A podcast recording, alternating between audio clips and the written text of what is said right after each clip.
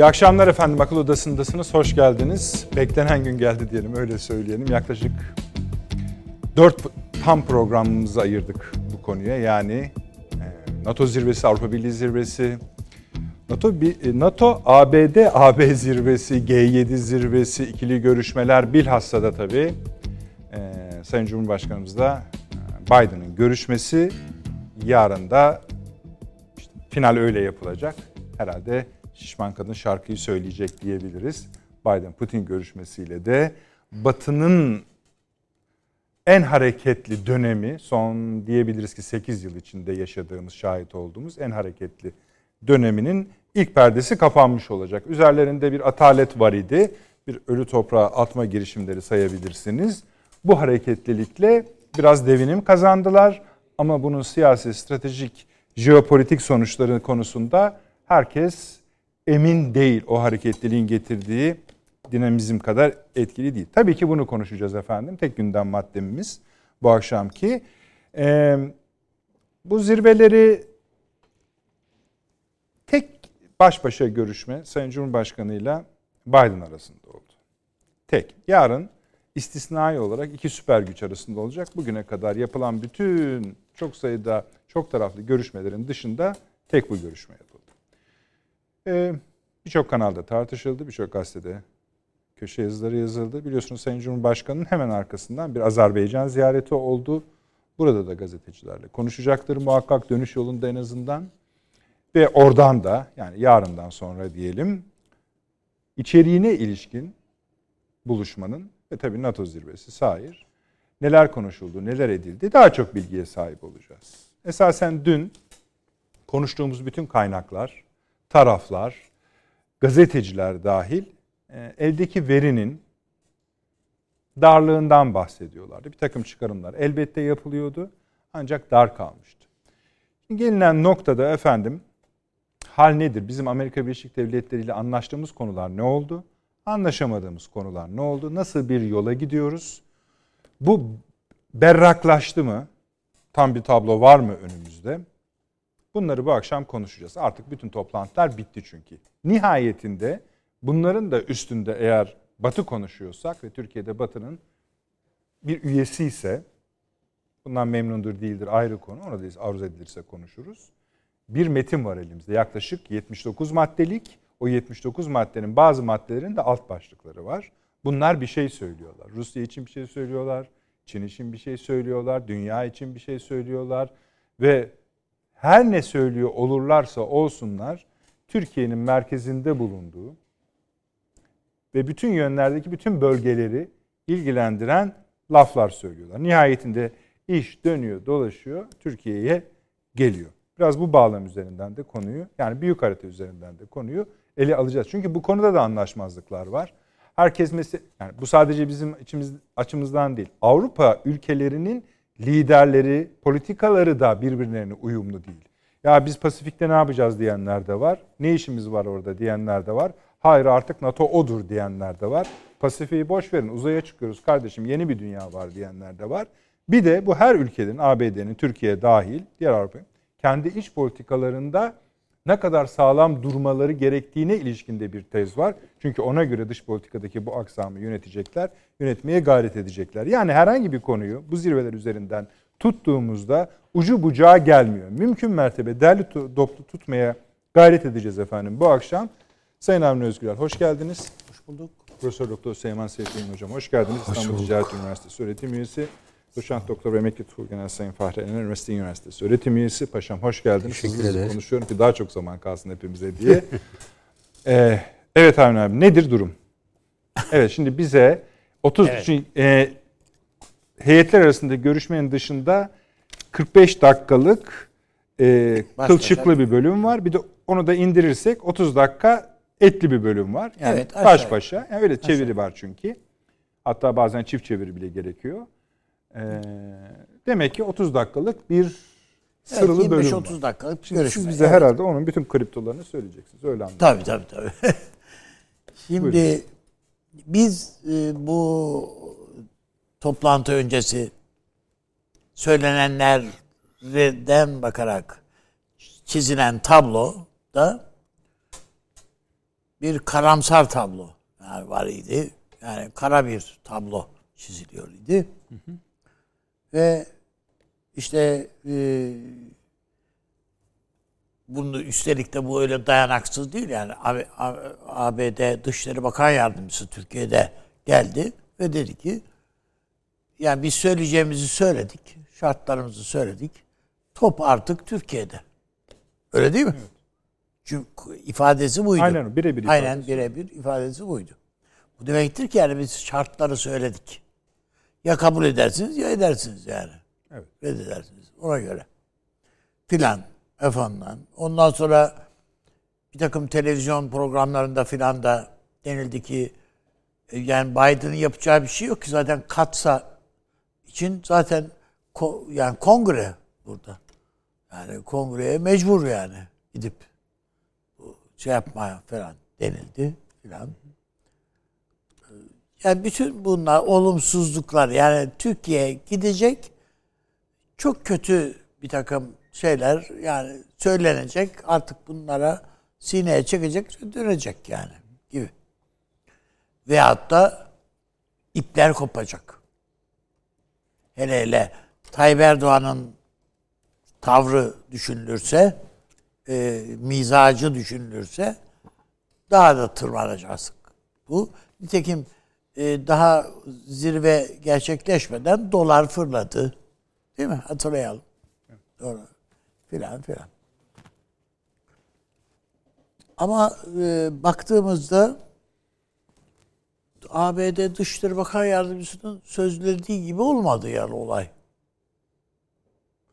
Yani hem Biden açısından bakılınca yani baş başa görüşmelerin değerlendirmesi ne çok güzel bir görüşme yaptık. Çok e, önemli bir görüşme yaptık diye Biden Türkiye ile ve Türkiye'yi met ederek e, bir görüşme yaptığımızı söyledi.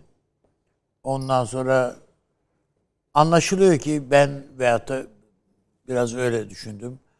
E, bu Almanya formülü yani katsayla ilgili olarak hı hı.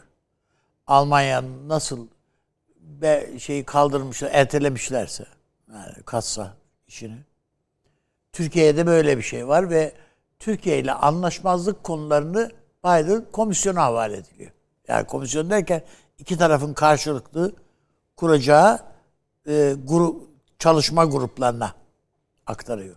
Bunların içerisinde beklentilerin aksine S-400 de var. Ha bu çabuk bir neticesini verir mi? Yoksa uzar mı o iş? Onu onu şu anda kestirmek mümkün değil. Ama Sayın Cumhurbaşkanı'nın şeyinden, tavrından, duruşundan anlayabildiğim kadarıyla memnun. Yani bu sonuç evet bu e, sorun çözümlendi anlamında bir memnuniyetin ifadesi değil. Ama orada elde edilebilecek olan şeyin sınırlarını bildiği için... S-400'ler hakkında bir şey sorayım. Şimdi evet. bizim en çok duyduğumuz şeylerden birisi dün S-400'ler konusunda Türkiye'nin şey Amerika Birleşik Devletleri'nin biraz daha esnediği yolundaydı. İşte bu. Bu. Yani, yani komisyon. Tamam, yani, yani bir karşılıklı iki ülkenin askeri heyetleri bir, yani dosyaların bir araya gelsin. göm. Evet dosyaların içine göre. F-35'leri zaten konuşmak bile gerekmedi. Yani zaten hiç bu şey bile yok bunda. Ee, halbuki bize söyle yani daha önce söylenen bu işin kilidi S-400'ler denildi değil mi yani? Yani esas şey bu filan diye. Ee, ama onun ötesinde bize esas mesele PD meselesi. PD meselesinde Amerika'nın geri adım atma atmadığını Cumhurbaşkanımız söyledi zaten. Yani e, ve buna üzüldüğünü de açıklamada ifade etti.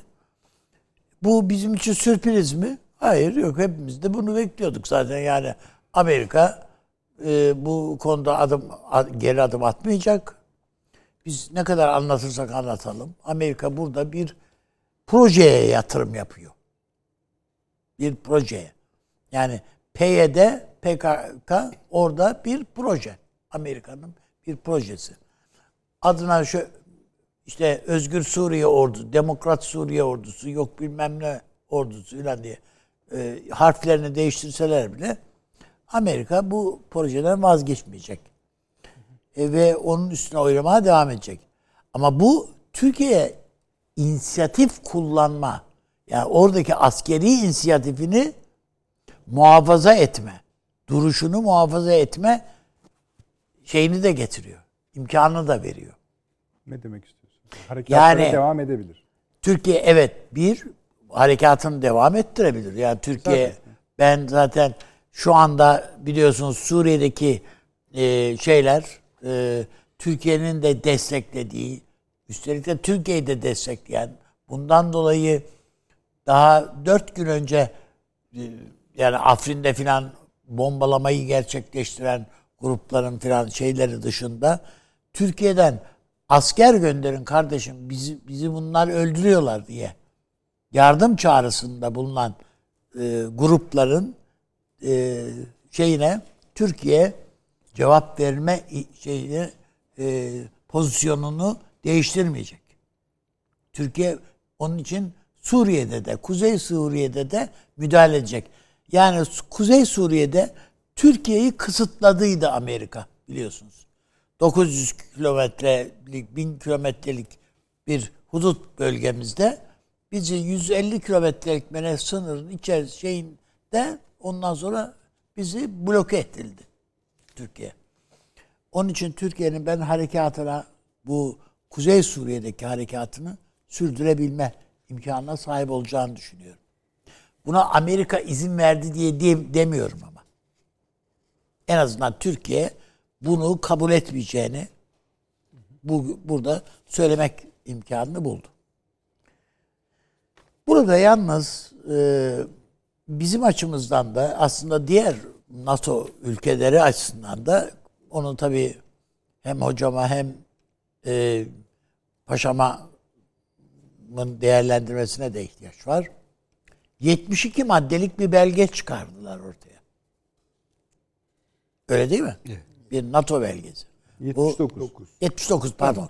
Evet. Seyircilerimiz yanlış bilmiyor. Evet. Ee, bu biraz böyle uzunca yayvan bir belge. Evet. Ama bunun bir kilit şeyi var. Ee, orada üçlü dörtlü gruplar oluşturma imkanını veriyor. NATO içinde. Ve bu karar alma yetkisine sahip. Yani NATO'da biliyorsunuz kararlar oy birliğiyle alınıyor. Ama bu üçlü yani genel kurul kararıyla yani o oluşan üçlü dörtlü grupların aldıkları kararlar yaptırım gücüne sahip. Şöyle düşünün bunu Avrupa Yani Birliği'nden bir örnek vererek Yani söyleyeyim. NATO üyelerinin 3-4'ü bir araya gelip bir karar aldıkları zaman NATO'yu bağlar mı? Öyle kendi kafalarına göre bir araya gelmekten söz etmiyoruz. Yani bir proje için bir belli bir maksatla yani diyelim ki Afganistan konusunda bir böyle bir grup oluşturulsa bu o- bu grubu NATO'nun bütün üyelerinin oylarıyla bu grup oluşuyor. Ama bu oluştuktan sonra bu grubun aldığı karar bağlayıcı. Yani ve müdahale gücü de var bunun. Yani müdahale, müdahale gücü de olabilen bir şey. Ee, şöyle düşünelim. Mesela Avrupa Birliği'nde yani aynı statü ya bu aşağı yukarı yani orada da oy birliği gerekiyor kararlarda. E, şu anda Türkiye ile Avrupa Birliği müzakerelerini ilerlemesine Güney Kıbrıs kilitliyor. Müdahale ediyor ve kilitliyor. Şimdi Avrupa Birliği'nde de var çünkü böyle benzer bir şey. Yani bu engellemeler ortadan kalksın diye. Eğer Güney Kıbrıs'ın engellemesi ortadan kalkarsa Türkiye açısından da belki başka ülkeler açısından da el rahatlayabilir. Sonra bu seferki zirvede Polonya girdi. Yani kaşla göz arasında Polonya'yı aldılar. Yani pek öyle bekleniyordu, beklenmiyordu, olurdu, olmazdı filan derken filan. Ee, ben e, Türkiye'nin iki imzaladık dedi, diye ifadesi var Sayın Cumhurbaşkanı'nın. Ee, ben esas bunu önemsiyorum ve burada ABD'nin Türkiye'ye çok ihtiyacı olduğu kanaatindeyim.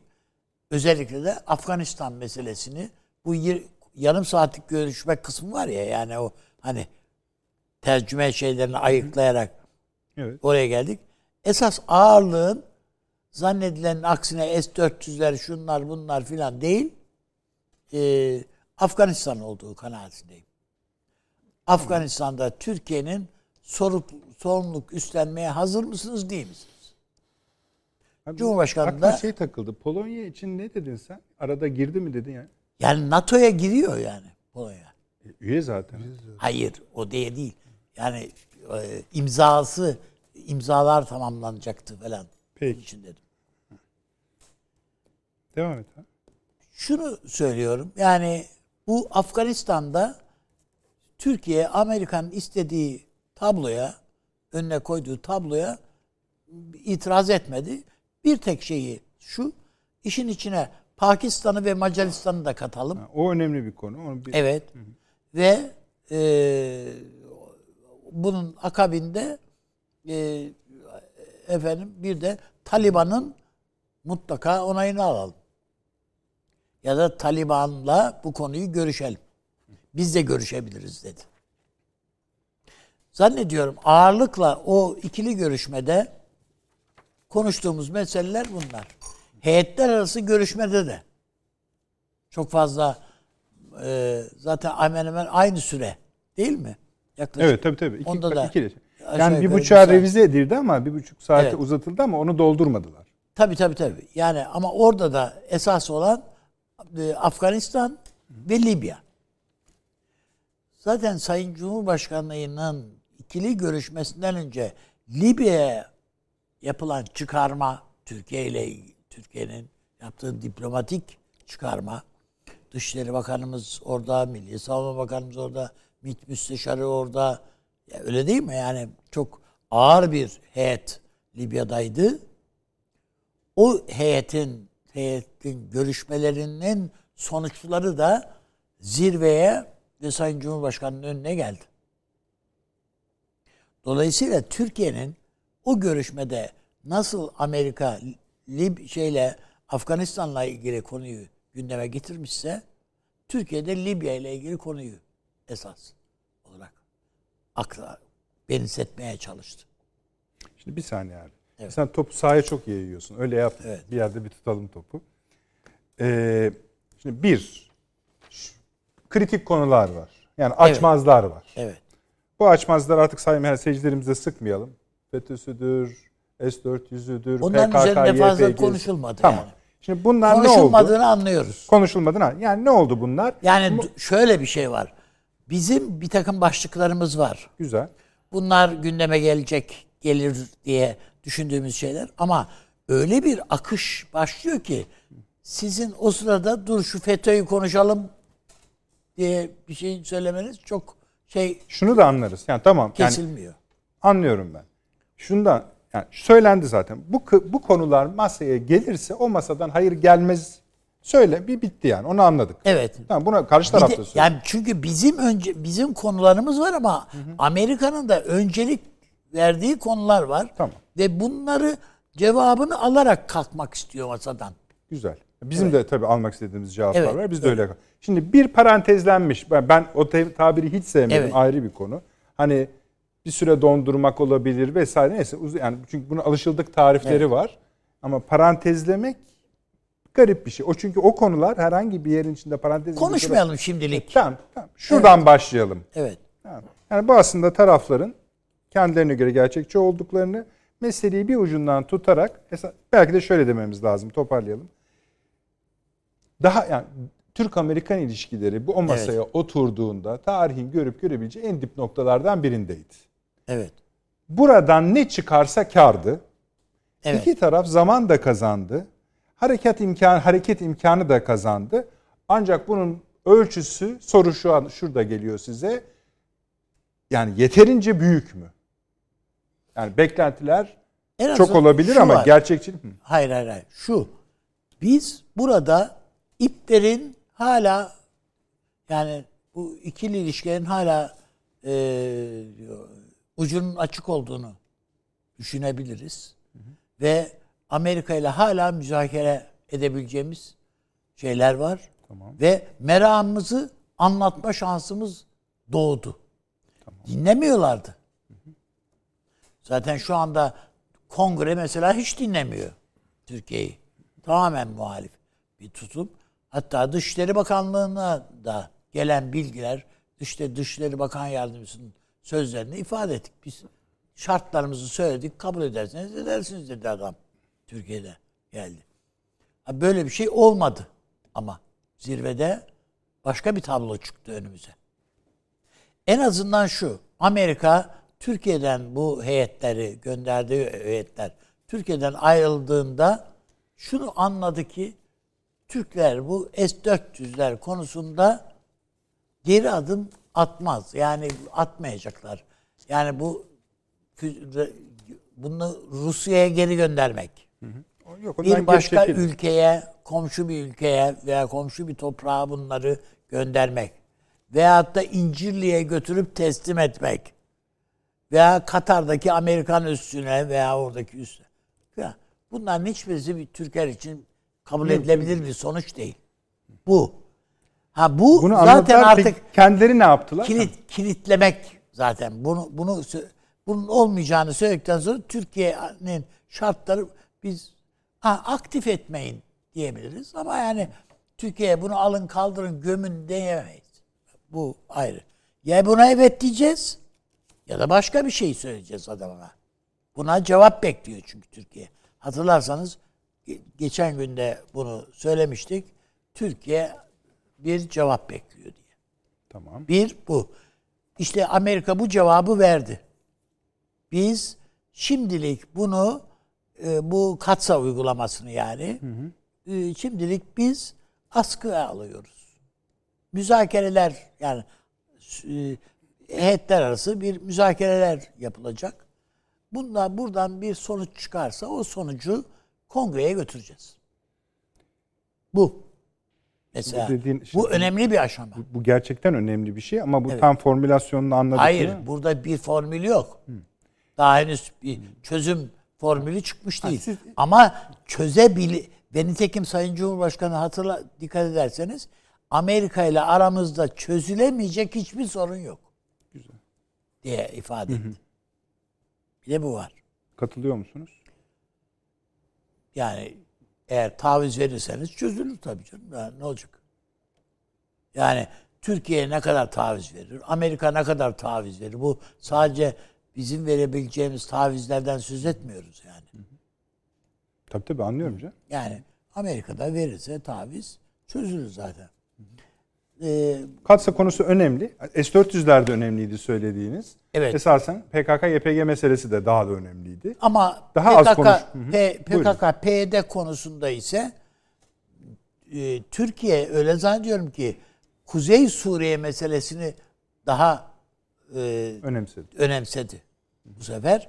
PYD'yi çünkü e, işte mesela orada Amerika biliyorsunuz o petrollerin üzerinde onların PYD'ye tahsisi petrol gelirlerinin falan onu kaldırdı. Bu Amerika'ya bir Amerika'nın belki de Türkiye'ye bir jesti. Çünkü o petrol gelirlerinden istifade ediyordu PKK. Ama o petrol gelirleri artık şeyde değil. PKK'da değil. Farazi bir şey sorayım. Top- toplantıya giderken Türk-Amerikan ilişkileri 100 üzerinden kaçtı size göre? 20. Şimdi Yine 20. Çünkü bir çözüm üretmiş değiliz. tamam. Sadece Yo, yo, ben ertelemişiz hatta diyebilirim Ama gerilememe, gerilemedi. Yani fikirde evet. Yani kimse ne kazandı ne kaybetti gibi bir şey söylüyorsunuz. öyle. Ama zaman kazanıldı. zaman Zaman. kazanıldı. Güzel. Tabii. Bu da önemli işte onu söyleyebilirim. önemsiz değil. Döneceğiz yani. Ben efendim. Önemli Gayet değil. yok tabii önemli bence de. Buna döneceğiz. Ha bir de tabii o da hem Macron hem Merkel'le yapılan geleceğiz görüşmeler tabii. var. Yani, Yani- bunlar da önemsiz şeyler değil. Ya yani. olur mu şimdi bir ülke ki başka ülke var mıydı hepsini birlikte yani Avrupa'nın temel üçgeni olan İngiltere, Fransa, Almanya'nın liderleriyle sıralı görüşüyorsunuz. Evet. Sonra da dördüncü görüşme olarak yani Batı topluluğunun başındakiyle görüşüyorsunuz. Şimdi böyle bir gündem mesela hani bana yani siz bu görüşmeleri siz yapacaksınız desem ben girmezdim. Çok yorucu bir şey çünkü bu. Yani inanılmaz yani. Bu E kontrol zaten edilemez. Biden'la görüşmeye girdiğinden çıktığında Sayın Cumhurbaşkanı ne kadar Yok, yorulmuş e, normal ama. olduğunu e, yo- gördük. e, e, normal ama. Normal. Peki devam edeceğiz abi. Evet Süleyman Hocam sizin puanlarınız Ama var. onun şunu da ifade edelim. Cumhurbaşkanımızın yorgunluğundan kaynaklanan o soykırım şeylerini gündeme anladım. getirdiğiniz falan o e, dil sürçmesi bizim basınımıza e, malzeme oldu bugün. Peki. Yoksa yani e, böyle bir konu olacak ve yani böyle bir konuyu Cumhurbaşkanımız yani önemsizmiş gibi böyle bir şey mümkün değil tabii bunu düşünmek bile. Peki. Süleyman Hocam buyurunuz. Estağfurullah. Şimdi şöyle bir tablo var. Biz dış siyasete çok fazla iç siyaset açısından bakıyoruz. Burada dozu kaçırıyoruz. Ee, Veya tersi oluyor. Hiç siyasete çok fazla dış siyaset açısından bakıyoruz. Burada da dozu kaçırıyoruz. Ee, Bir hocam, Fransız- öyle, öyle bir boyutu yok mu? şimdi Ha, buyurun buyurun. Bunlar ilişkisiz demek istemiyorum. Tabii bunlar çok ilişkili ama o ilişkiyi kurmak basitlemeler üzerinden olmaz. İndirgemeler üzerinden olmaz. Ee, aşırı yorum dediği bir şey vardır. Ee, şeyin Umberto Eco'nun toprağı bol olsun. Çok durur bu yüzden. Aşırı yorum hikayesi. Yani zorlamalar bunlar. Şimdi şöyle bir hava esti Türkiye'de ki biz bunu burada biraz kırmaya da çalıştık aslında. Tabii. Yani, Yani ben son dört program ba- Evet. baktım. Yani çok ciddi hani bugün gelinen noktaya ilişkin çok ciddi e, hani izleyicilerimizin olur şımarıklık kabul etmesinler özür dilerim ama yani bayağı köşeleri evet Yani- yani, ya sık sık şunu vurgulama ihtiyacı hissettik. Ya bu bir NATO toplantısı. Türkiye Amerika Birleşik Devletleri ikili görüşmesi veya iki devlet arasındaki meselelerin enine boyuna tartışılacağı bir zemin değil. Yani üstelik bu NATO'nun bir manada bugüne kadar idrak ettiği en dramatik toplantılardan bir tanesi. Çünkü vizyon deniliyor. Demek ki bir vizyonsuzluk var. Yani NATO vizyonunu şaşırmış ki vizyon arıyor kendine. Dolayısıyla bunun içinde ancak bu bağlama oturduğu nispette bu büyük bağlama oturduğu nispette Türkiye Amerika arasındaki ilişkiler izah bundan nasıl etkilenir diye tartışılması gerekir gibi vurgularımız oldu. Ama maşallah Türkiye'de yani işte bir takım böyle e, günlük siyasete kilitlenmiş özellikle e, gazeteci e, e, çevreleri içerisinde yani hep şunu beklediler. siyasetçiler de var. Evet yani de var. siyasetçiler normalde gazeteciler biraz bu kafalarını kaldırıp baksınlar değil mi yani genel olarak. Hatta akademisyenler yani. öyle öyle. Yani ya Biden masayı devirecek ya bizimki çıkacak kapıyı çarpacak falan. Ya böyle şeyler olur mu? Yani Olmaz. olmayacağı başından belli Baştan işleri. belli. Temin. Yani bu Türkiye Amerika Birleşik Devletleri arasında ya hep ya hiç gibi bir şey getirir mi yani? Ya artık biz tamamen batıya yuvarlanacağız veya tamamen oradan kopacağız. Bunlar tartışıldı. Ama siz siyasi ikbalinizi oraya bağladıysanız tabii onu beklemeniz normal olabilir. Ama yani tabii ikbalinizi de iyi hesaplamalısınız demek ki yani böyle basitlemeler üzerine ikbal inşa olmuyor yani. Olmadı. O da bir zaten, sanattır yani. Ne bileyim. İkbal işi de. Neyse yani. Ha, Dolayısıyla ben doğrusu hani böyle acayip bir şeyler çıkacağı gibi bir düşünceye sahip değildim. Genel olarak buradaki İntibada. e, hakim kanaatte oydu zaten. Nitekim öyle oldu. Çünkü öyle bakarsak daha fare doğurdu. Tabii. Değil mi yani eğer bu e, dar günlük siyaset açısından hesaplaşmalar, itişler, kakışlar açısından bakarsak daha fare doğurdu bir şey yok. Yani ne S-400'ler gündeme geldi demin üstadımız anlattı. Ne Ermeni soykırım e, ilanı Amerika tarafından bu gündeme geldi. ne efendime söyleyeyim işte bana kalırsa hatta PKK, PYD bunlar bile çok sınırlıdır. Çünkü gündem bambaşka. NATO vizyon arıyor kendini.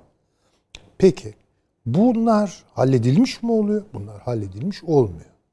Şunun altını çizmemiz lazım ki Türkiye Cumhuriyeti Devleti ile Amerika Birleşik Devletleri arasındaki ilişkilerin hali haz hazırına bakacak olursak tamiri gayrı kabil bir durum var.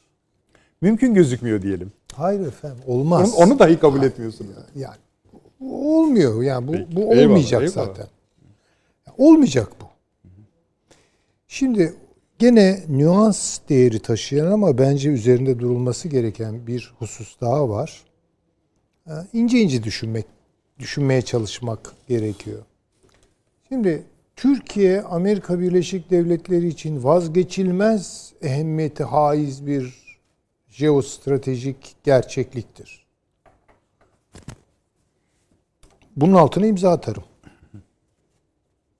Ama başka başka odaklardan ve açılardan bakıldığında gene bir sürü vazgeçilmezlikler vardır. Ama şunu da söylerim. Türkiye Amerika, Amerika Türkiye Cumhuriyeti Devleti'ni gözden çıkarttı derim. Ve ikisini beraber görürüm.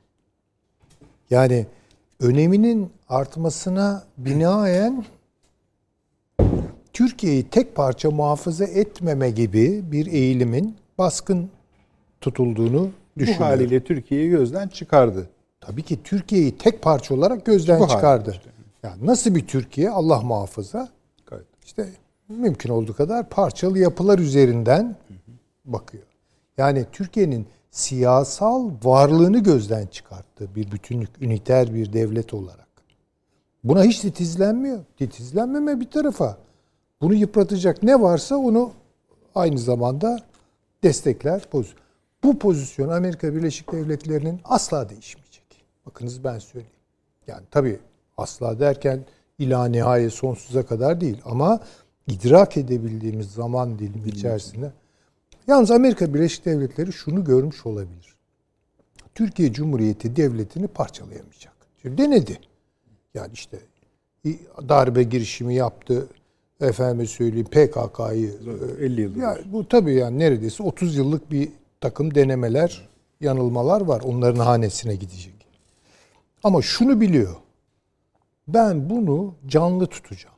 Bu meseleyi canlı tutacağım. Onun için kimsenin bu meseleyi bir koz, bir tartışma, e, pazarlık aracı filan gibi görmemesi daha doğru olur. Yani biz bu meseleyi yönetebilirsek bu meselenin e, Türkiye'nin kontrolünden çıkmayacak bir şekilde e, devam etmesine e, doğru bir güvenlik çizgisi oturtabilirsek bu başarıdır. Ben söyleyeyim. Çünkü bunu destekleyecekler.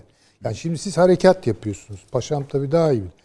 Ya Türkiye'den kovduk biz bu adamları. Türkiye'de barınamıyorlar. Bitti. Aşağı indiler. Bir adım ileri gidiyorsunuz. E biraz daha aşağı iner. Orada gene dur. Ya şimdi bunun sonu var mı? Bunun sonu yok. Bunu buna devam edecekler ama asla ben hiç beklemiyorum. Türkiye'nin bu kararlı tutumu ve bunu da hissettiriyor. Vallahi yakar Türkiye. Ben size söyleyeyim. Ya böyle böyle bir şey olur. Hani diyelim ki Allah muhafaza yani orada böyle bir devleti alel usul filan kurdular. Vallahi kimseyi Türkiye'yi tutamazlar. Ben söyleyeyim yani ne olursa olsun. Hiç hiçbir şey lazım gelmez. Yanar ortalık. Altında kalırlar. Bunu da biliyorlar. Dolayısıyla orada bu meseleyle beraber yaşayacağız. Bunu daha iyi yönetebilir. Hatta yer yer belki Türkiye'nin de avantajına çevrilebilecek bir taraflar yakalanırsa onun içerisinde bilemem. Ama bunun aşılmasını beklemeyin. S-400 efendim hiç dert değil. Bakın büyütülmüş bir meseledir. Ee, işte efendim e, başka ne var? Halkbank davası Aslında falan. PYD'nin üstüne örtü hocam o. E, öyle Şey, tabii. tabii, e, tabii. S-400'ler. Yani onu örtmek için, perdelemek için. Perdelemek için yapılan şeyler.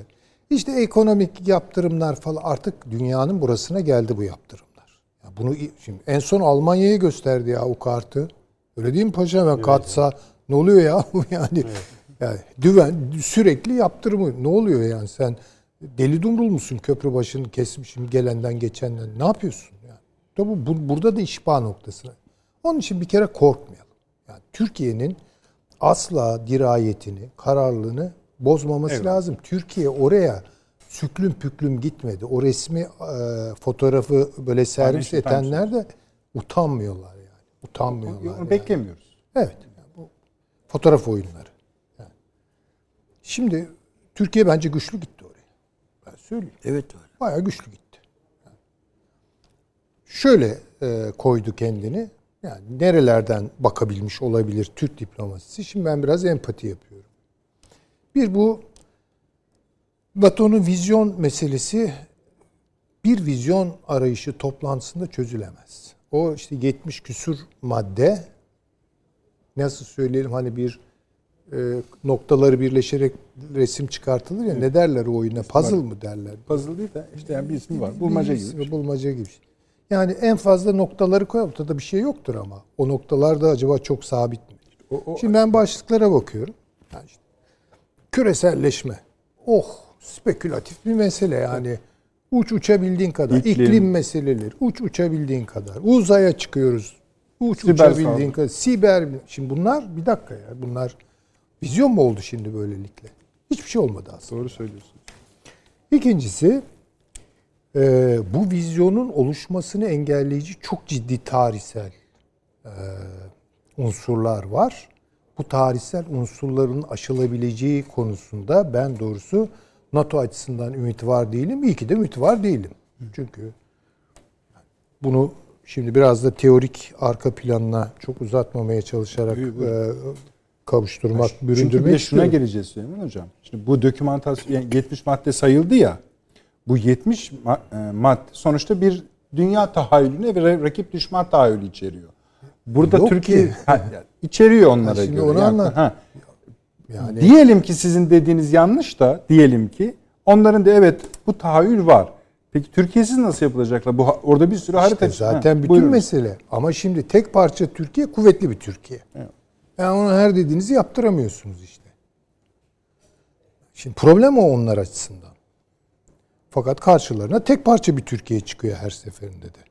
Yani dolayısıyla orada bir sıkıntıları var. Şimdi ben şuradan e, tutturuyorum.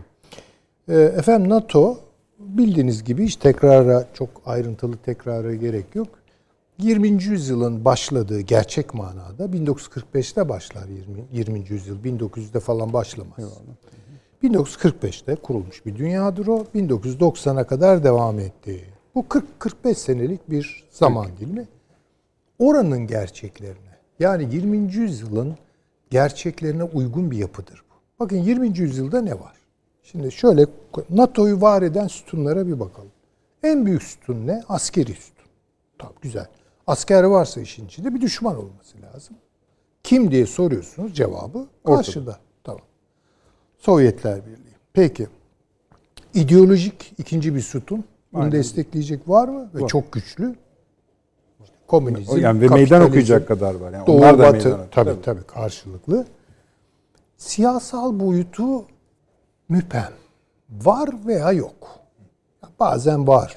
Şu aralar hatta söylenen şeyler NATO ile ilgili ya bayağı siyasallaşıyor NATO. Aslında NATO siyasallaşmaya çalışıyor da ne kadar siyasallaşabilir onu tartışmak lazım. Ee, bir diğer mesele çok önemsiz gibi gözüküyor ama belki ayrı bir fasıl açılabilir. Ekonomik boyutu NATO'nun ama NATO'nun oluşumuna giden süreçte o önemliydi. Yani Amerikan sermayesinin Avrupa'ya aktarılması. İşte Marshall yardımları şunlar bunlar falan filan. Yavaş yavaş o artık yani bir fon olarak yoksa ekonomik damarlar başka yerlerde ve e, onun dolaşımı başka şekilde oluyor. Şimdi e, ikinci bir kuruluş daha var biliyorsunuz. Birleşmiş Milletler. Bu da tabii uluslararası bir şey gibi hani oluşum gibi falan. Yani uluslararası Aynı ve- dönemden yani. Evet tamam. E şimdi bakalım sütunları gözden geçirelim. İdeolojik bir kavga var mı? Ben görmüyorum. Yani şimdi bugünkü Rusya ile Amerika Birleşik Devletleri arasında Hangi ideolojik kavga var? Yani şöyle söylenebilir. Efendim bir yerde demokrasi çok ileri, liberal demokrasi var. Orada biraz alengirli bir demokrasi var. E bu kadar söyleyeceksiniz. O da savunacak kendini. Yo diyecek seçim yapıyorum diyecek bilmem ne. Otokratik olanla demokratik olan. Şimdi bakın bu ideolojik olmaz. Ya bu ideolojik bir keskinlik çıkartamazsınız. O sütun biraz böyle zayıf kalır. Yani. Çin'le ne derdim var ekonomik olarak? Çünkü oradaki ideolojik kavga 2. Dünya Savaşı'ndan sonra kapitalizm, komünizm zıt yani. Biri işte ne bileyim piyasa ekonomisi, öteki devlet hakimiyeti falan böyle konulmuyor muydu? Yani ideolojik kavganın ana meselelerinden biri buydu. E Çin e, kapitalizme hayır demiyor ki. Üstelik Feriştah'ını daniskasını yapıyor. Öyle mi? Buradan hangi ideolojik kavga türetilecek ki? Türetilemez. E Rusya, e Rusya zaten açık. Yani işte biliyorsunuz sermaye birikimi evet. var. İşte özel mülkiyet var. Her şey var. Daha ne istiyorsun yani? Dolayısıyla bu sütun da gitti.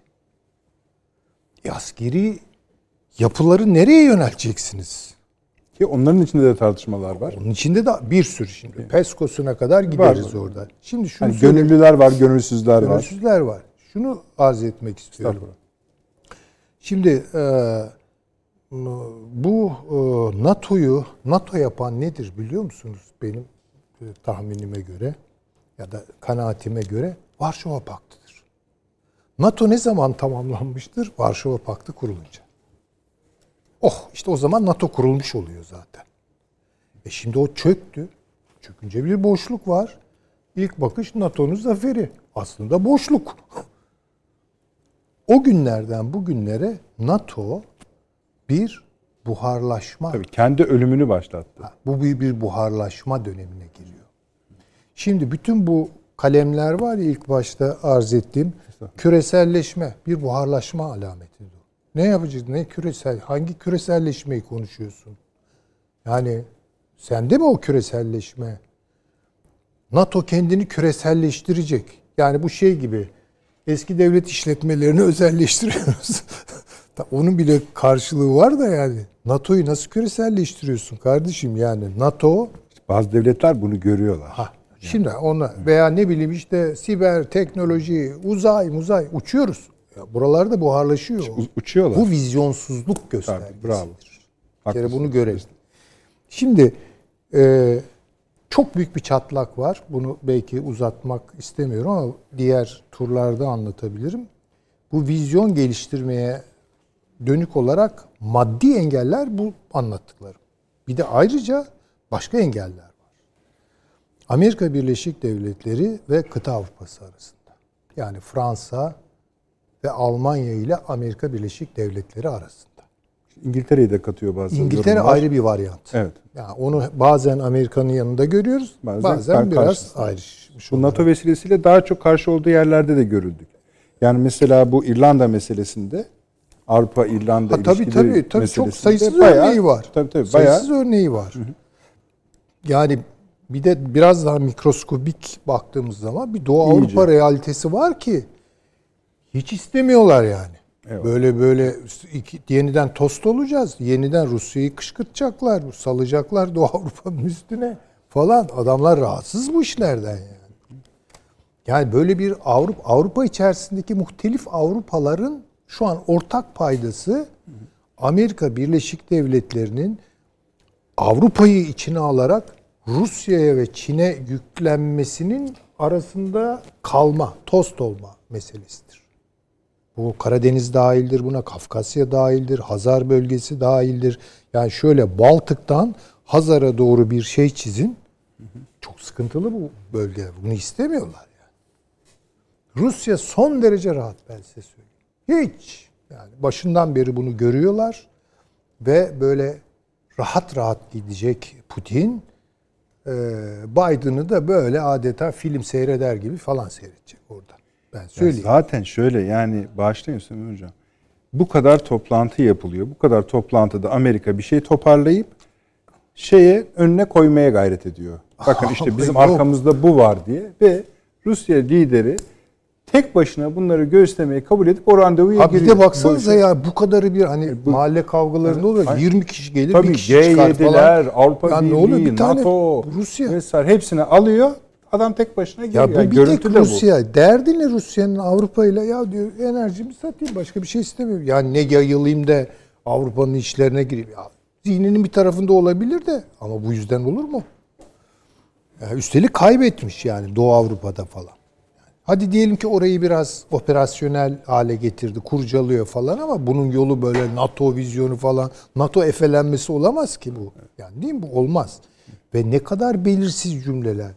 Rusya'yı soğuk savaş temalarıyla falan böyle bir- Savruluyorlar. Onlar da savruluyor. yok yani. Savruluyorlar. E, yani. Çin'in neyine? Yani işte teknoloji hırsızlığı, mülkiyet, fikri mülkiyet bilmem ne. Tamam yani. Sistematik olarak zorluyormuş. Bu, ya bu, bu, bu NATO'ya yeni bir vizyon mu kazandırıyor bunlar? Ne demekse sistematik zorlama? E bunu yazıyorlar, siyaseten söylüyorlar. Ha, demek istediğim şu, ben çünkü biraz genel girdim. Devam edeceğiz Süleyman Hocam. Avni Bey biraz tabii daha Türkiye, e, Amerika açısından koydu bu toplantıyı. Ama genel olarak hani bir kere NATO toplantısı neydi? Görelim de ondan sonra Türkiye-Amerikan ilişkileri onun içinde nasıl seyrediyor? Onu herhalde tartışmak e, Aynen. daha iyi Ama olur. şunu da bitireceğiz. NATO'nun e, kendini yeniden üretmekte zorlandığının ve zorlanacağının İşaret. tantanalı bir toplantısıydı. Ama Zaten, zaten o tantana da şişman kadın öyle. onu evet ya. Ama Avni Bey katılmıyor, onu anlıyorum ben görüşünü. onu Yok, bilemiyorum tabii. Yani Süleyman Hocam, e, şöyle bitiriyoruz sizle birinci bölümümüzü. Giderken e, toplantı öncesi yüzde kaçtı Türk-Amerikan ilişkileri? Yani ne anlamda bunu tam ben o Yani sorunuzu anlamadım. 100 en iyi, sıfır en kötü. Ha, sıfır en kötü. Valla yani zorlanacağım ama yani Zorlanın. yüzde on desem ne olur? Yüzde Peki yüzde ondu diyelim. Tamam. Yani- Şimdi Ne, şimdi de aşağı yukarı o. Yani sorunlarımız ben de Avni abi e, gömdü demiştim. çöz- çözülmedi. Tabii tabii. Çözülmedi. Yani tek bunu herhalde ikinci etapta konuşacağız. Şu. Asya Afrika açılımı şey e, Afganistan açılımı meselesi bu Türk bunu da net en başta koyayım da ondan sonra. Bu Türkiye ile Amerika arasındaki ilişkileri çözme kapasitesinde bir şey değil. Değil. Ve peki şu kapasitesi var mı? Başka ülkelerle problem çıkarma kapasitesi var mı? Türkiye ile başka devletler var. Öyle Onu konuşalım. Afganistan'ı ben de önemliyorum. Paşam buyurun söz sizin. E, Valla Biden e, Macron'un söylediği NATO'nun beyin ölümü gerçekleştiği ifadesini NATO'yu bir hastane gibi kabul ettim. E, Biden tekerlekli sandalyeye NATO'ya tutturdu. Beyin ölümü gerçekleşen NATO'yu bir check-up'tan geçirdi. Ama gözleri netice- görmüyor, beyni çalışmıyor, elleri kolları e, işlev görmüyor. Biden'ı mı Ee, anlatıyorsunuz NATO'yu mu anlamadım. NATO'yu. Biden Ha, adam adam yapmaya çalışıyor NATO'yu. E, fakat e, okyanusun öbür kıyısından geldi E, ve NATO'nun e, artık bu fonksiyonlarını e, yerine getirmeyeceğini gördü. O yüzden yeni bir e, canlandırma ihtiyacı oldu. E, birdenbire e, kendi ulusal güvenlik stratejisinde bile dikkate almadığı bir rakip gibi gördüğü Çin'i birdenbire tehdit aşamasına koydu. Ve bununla NATO'ya yeni bir ruh vereceğini düşündü. Ve bunun temel nedeninin esasında bütün dünya Çin'in askeri gücünden ziyade ekonomik anlamda Amerika'yı tamamen geçeceği. Yani bu Amerika'nın ekonomik endişesi ve Amerika'nın iç pazarını, kendi iç pazarını kaybedeceği, işsizliğin artacağı ve Amerikan devletini 7-8 parçaya ayıracağı endişesi e, ekonomik anlamda Çin'e karşı e, Biden'ı hareketlendirdi. Bunda uluslararası şirketlerin de Amerikan menşeli şirketlerin de ben büyük payı olduğunu düşünüyorum. Ee, öncelikle e, biz hep G7'ye odaklandık ama e, 10 Haziran'da önemli bir toplantı oldu. Biden'la Johnson bir araya geldi. E, ve bunun arkasından Yeni Atlantik Tüzüğü adı verilen 4-5 sayfalık bir bildiri yayınlandı. Bu çok önemliydi ve dünya kamuoyunun dikkatinden kaçtı. Bu Amerika'da hala Beyaz Saray sayfasında duruyor. Ve burada şunu söylüyorlar nihai olarak yeni Anglo-Sakson ittifakı diye tanımlıyorlar ve dünyanın en büyük güvenlik, savunma ve istihbarat örgütü yapısı bu iki devletten oluşuyor. Ve ilk uygulama olarak da Amerika İngilizlerin yeni Queen Elizabeth uçak gemisine iki ülkeye ait F-35'ler bindirilerek Akdeniz'e seyahate gönderildi. bunun Amerika İngiltere işbirliğinin bundan sonra da devam edeceğinin bir işareti. Bu e, maddelere baktığınızda esasında bu bildiride çok kapsamlı bir bildiri. Yani güvenlikten, sağlıktan, iklimden, uzaydan aklınıza ne gelecek? İrlanda'dan hepsi var. Ve burada e, Almanya ve İngiltere'ye de bir gönderme yapıyor. Onlardan hemen önce Haziran'ın başında da e, İngilt e, Fransa Macron'la Merkel bir araya geldi ve 62 maddelik bir ortak bildiriye imza attılar. Bu attıkları bildiri e, Çin, e, Amerika, İngiltere'nin 10 Haziran'da yapılacağını bildikleri bu görüşmeye karşılık yapılmıştır. Ve bu görüşmenin esasında yer alan bildirilerde de bu yeni Anglo-Sakson ittifakına karşı tam olarak söylenmese bile öyle Avrupa'yı diri tutmak için iki Bunları ülkenin iyi oldu. Evet, evet işbirliğini çok ciddi bir şekilde arttıracaklarını e, vurguladılar bu iki ülke arasında. Ve bunun hemen e, ötesinde esasında Çin'in e, ilk kez gündeme getirildiği yer biliyorsunuz açık bir şekilde e, G7'de. E, niye açık bir şekilde demeyeyim de daha doğrusu o bölgedeki ülkeler de buraya gelince e, hiç G7 üyesi olmayan geçen programda da söyledik Güney Kore, Japonya falan gibi e, ülkeler de buraya davet edilince Çin eksenli ekonomik bir takım sıkıntılar olduğunu gördük. G7'de gözden kaçan bir şey vardı. Bu bizim medyada kısmen yer aldı. Çin'in yaptığı bu e, tek yol tek kuşak kapsamında altyapı desteğini G7 ülkeleri olarak da biz de yaparak Çin'in elindeki bu kozu alalım. Bir alternatif. Bir alternatif NATO, olarak. NATO'da da söylediler ama bunu. NATO'da söylediler ama G7'de ilk Evet, açıklamasını tabii. yaptılar. Yeri orası Biz zaten. nasıl yani Çin'in yaptığı bu yumuşak güç yaklaşımı, e, ekonomi politik yaklaşımı nasıl elinden alabiliriz diye değerlendirdiler. Ve bunun da e, altyapı yatırımlarına özellikle 60'a yakın ülkede e, ki bu yatırımlara e, destek sağlayarak, finansman sağlayarak Benim aklım yatmıyor ona ama ya- yapsınlar. Ha, yani tabii, bunu tabii. yapsınlar. Bizim işimize çok yarar. Ya gelip Suriye'ye önce yapsınlar tabii. Yani Irak'a yapsınlar. Yıkıp yıktıkları yerleri e, yapamıyorlar. E, burada e, bence e, Amerika e, ve e, Fransa'nın özellikle Biden'ın ki e, bu sonuç Almanya nedir? ve Fransa. Almanya ve Fransa'nın e, Biden'ın e, Çin'i hedef altına e, hedef olarak koyması Avrupa'da olumlu yankılanmadı. Yani Çin'le olan ekonomik ilişkiler değil. Bakın Merkel'in açıklaması var. Merkel diyor ki e, Çin'e yönelik tehdide çok abartılıyor dedi. Basın açıklamasında. Merkel, e, Macron da ne dedi? E, Çin ile ilişkileri sadece askeri boyuta indirmek son derece hatalıdır dedi. E, bunlar ne zaman bu kararı aldılar? 10 Haziran'dan önce aldılar. Ve şu anda Çin'e karşı e, Avrupa NATO ülkeleri içerisinde oluşmuş bir tehdit yok. Diyorlar ki yani nerede bu tehdit? Biz şimdi Çin'e mi gideceğiz? Yani Çin yatırım yapıyor, geliyor ülkelere altyapı yatırım yapıyor, destek sağlıyor. Ülke, ülkelerin e, Amerika aynı şeyi yapabilirdi. Zamanında Amerika'da yapmadı mı? E, getirdi 2. Dünya Savaşı sırasında e, bütün askeri malzemelerini dağıtarak Truman e, doktrini karşısında Marshall yardımıyla Avrupa ülkelerini kendisine bağladı ve ekonomisinin bugünkü hale gelmesinin en büyük sebebi 2. Dünya Savaşı'nda yıkılmış olan bu ülkelere verdiği 3-5 kuruşla e, Türkiye dahil bütün herkesi kendine bağladı. E, eski kullanılmış araçlarıyla ve açtığı kredilerle. E şimdi Çin e, aynı yoldan gidiyor ama Çin de ekonomik anlamda olduğun destekleriyle. Avrupa ülkeleri yani bir şeyin tehdit olabilmesi için e, iki şey olması lazım. Askerlikte öyle. Bir niyet, iki yetenek. Bu 10 yıl sonra bu bize tehdit olur diyerek bugünden sistemi kurgulayamazsınız. Şu anda Çin, bunu ben söylemiyorum, Amerika'nın en yüksek düzeydeki orgenerallerinden birini yazdığı yazıda söylüyor. Çin şu anda bize ancak Güney Çin denizinde rakip olabilir diyor. Dünyanın diğer tarafında zaten Çin'in öyle bir hedefi de yok. Yani Çin şu anda yaptığı yatırımları bile korumuyor. Şu anda tek bir üssü var Cibuti'de. Onun dışında ikinci, üçüncü üsle Tacikistan'da yeni bir üs kurdu. Kurmak üzere Tacikistan'da. Diğeri de Pamir'de. Pamir Dağları bölgesinde bir üs kuruyor. Ve e, Gwadar Limanı'nda ayrıca buranın korunması için e, oluşturuyor. Onlar da sırf bu bölge için oluşuyor. Başka bir yerde yok. Yani Amerika'nın olduğu gibi bu Ma'nın deniz hakimiyet teorisi gibi 850 bin tane üssü yok adamın. Daha topu topu 3 tane var. Rusya'nın 26 tane var dünya çapında. E bunlara baktığınızda Çin ne zaman tehdit olacak? Hani niyet niyeti de yok adam diyor ki ben e, ekonomik anlamda büyümek istiyorum.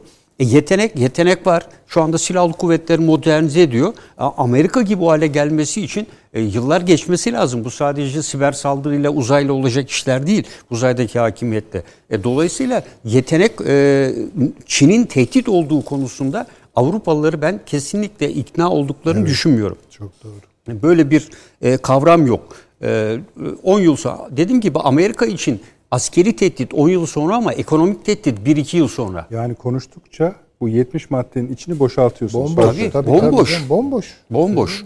Yani e, bu tamamen e, Biden'ın işte e, alıyor hastayı şeyle birlikte kapı kapı dolaşıyor. Kardeşim diyor e, aman diyor şu hastayı iyi edin nasıl ayağa kaldırırız diye e, bakıyorlar sağa sola. E, diyor ki ya Rusya'dan e, bana bir şey gelmez. Niye önce tehdit Rusya'ydı? E, Rusya ekonomisi Amerika'nın neredeyse onda bir midir? Yani tam e, Hocam büyük bir şey sorayım.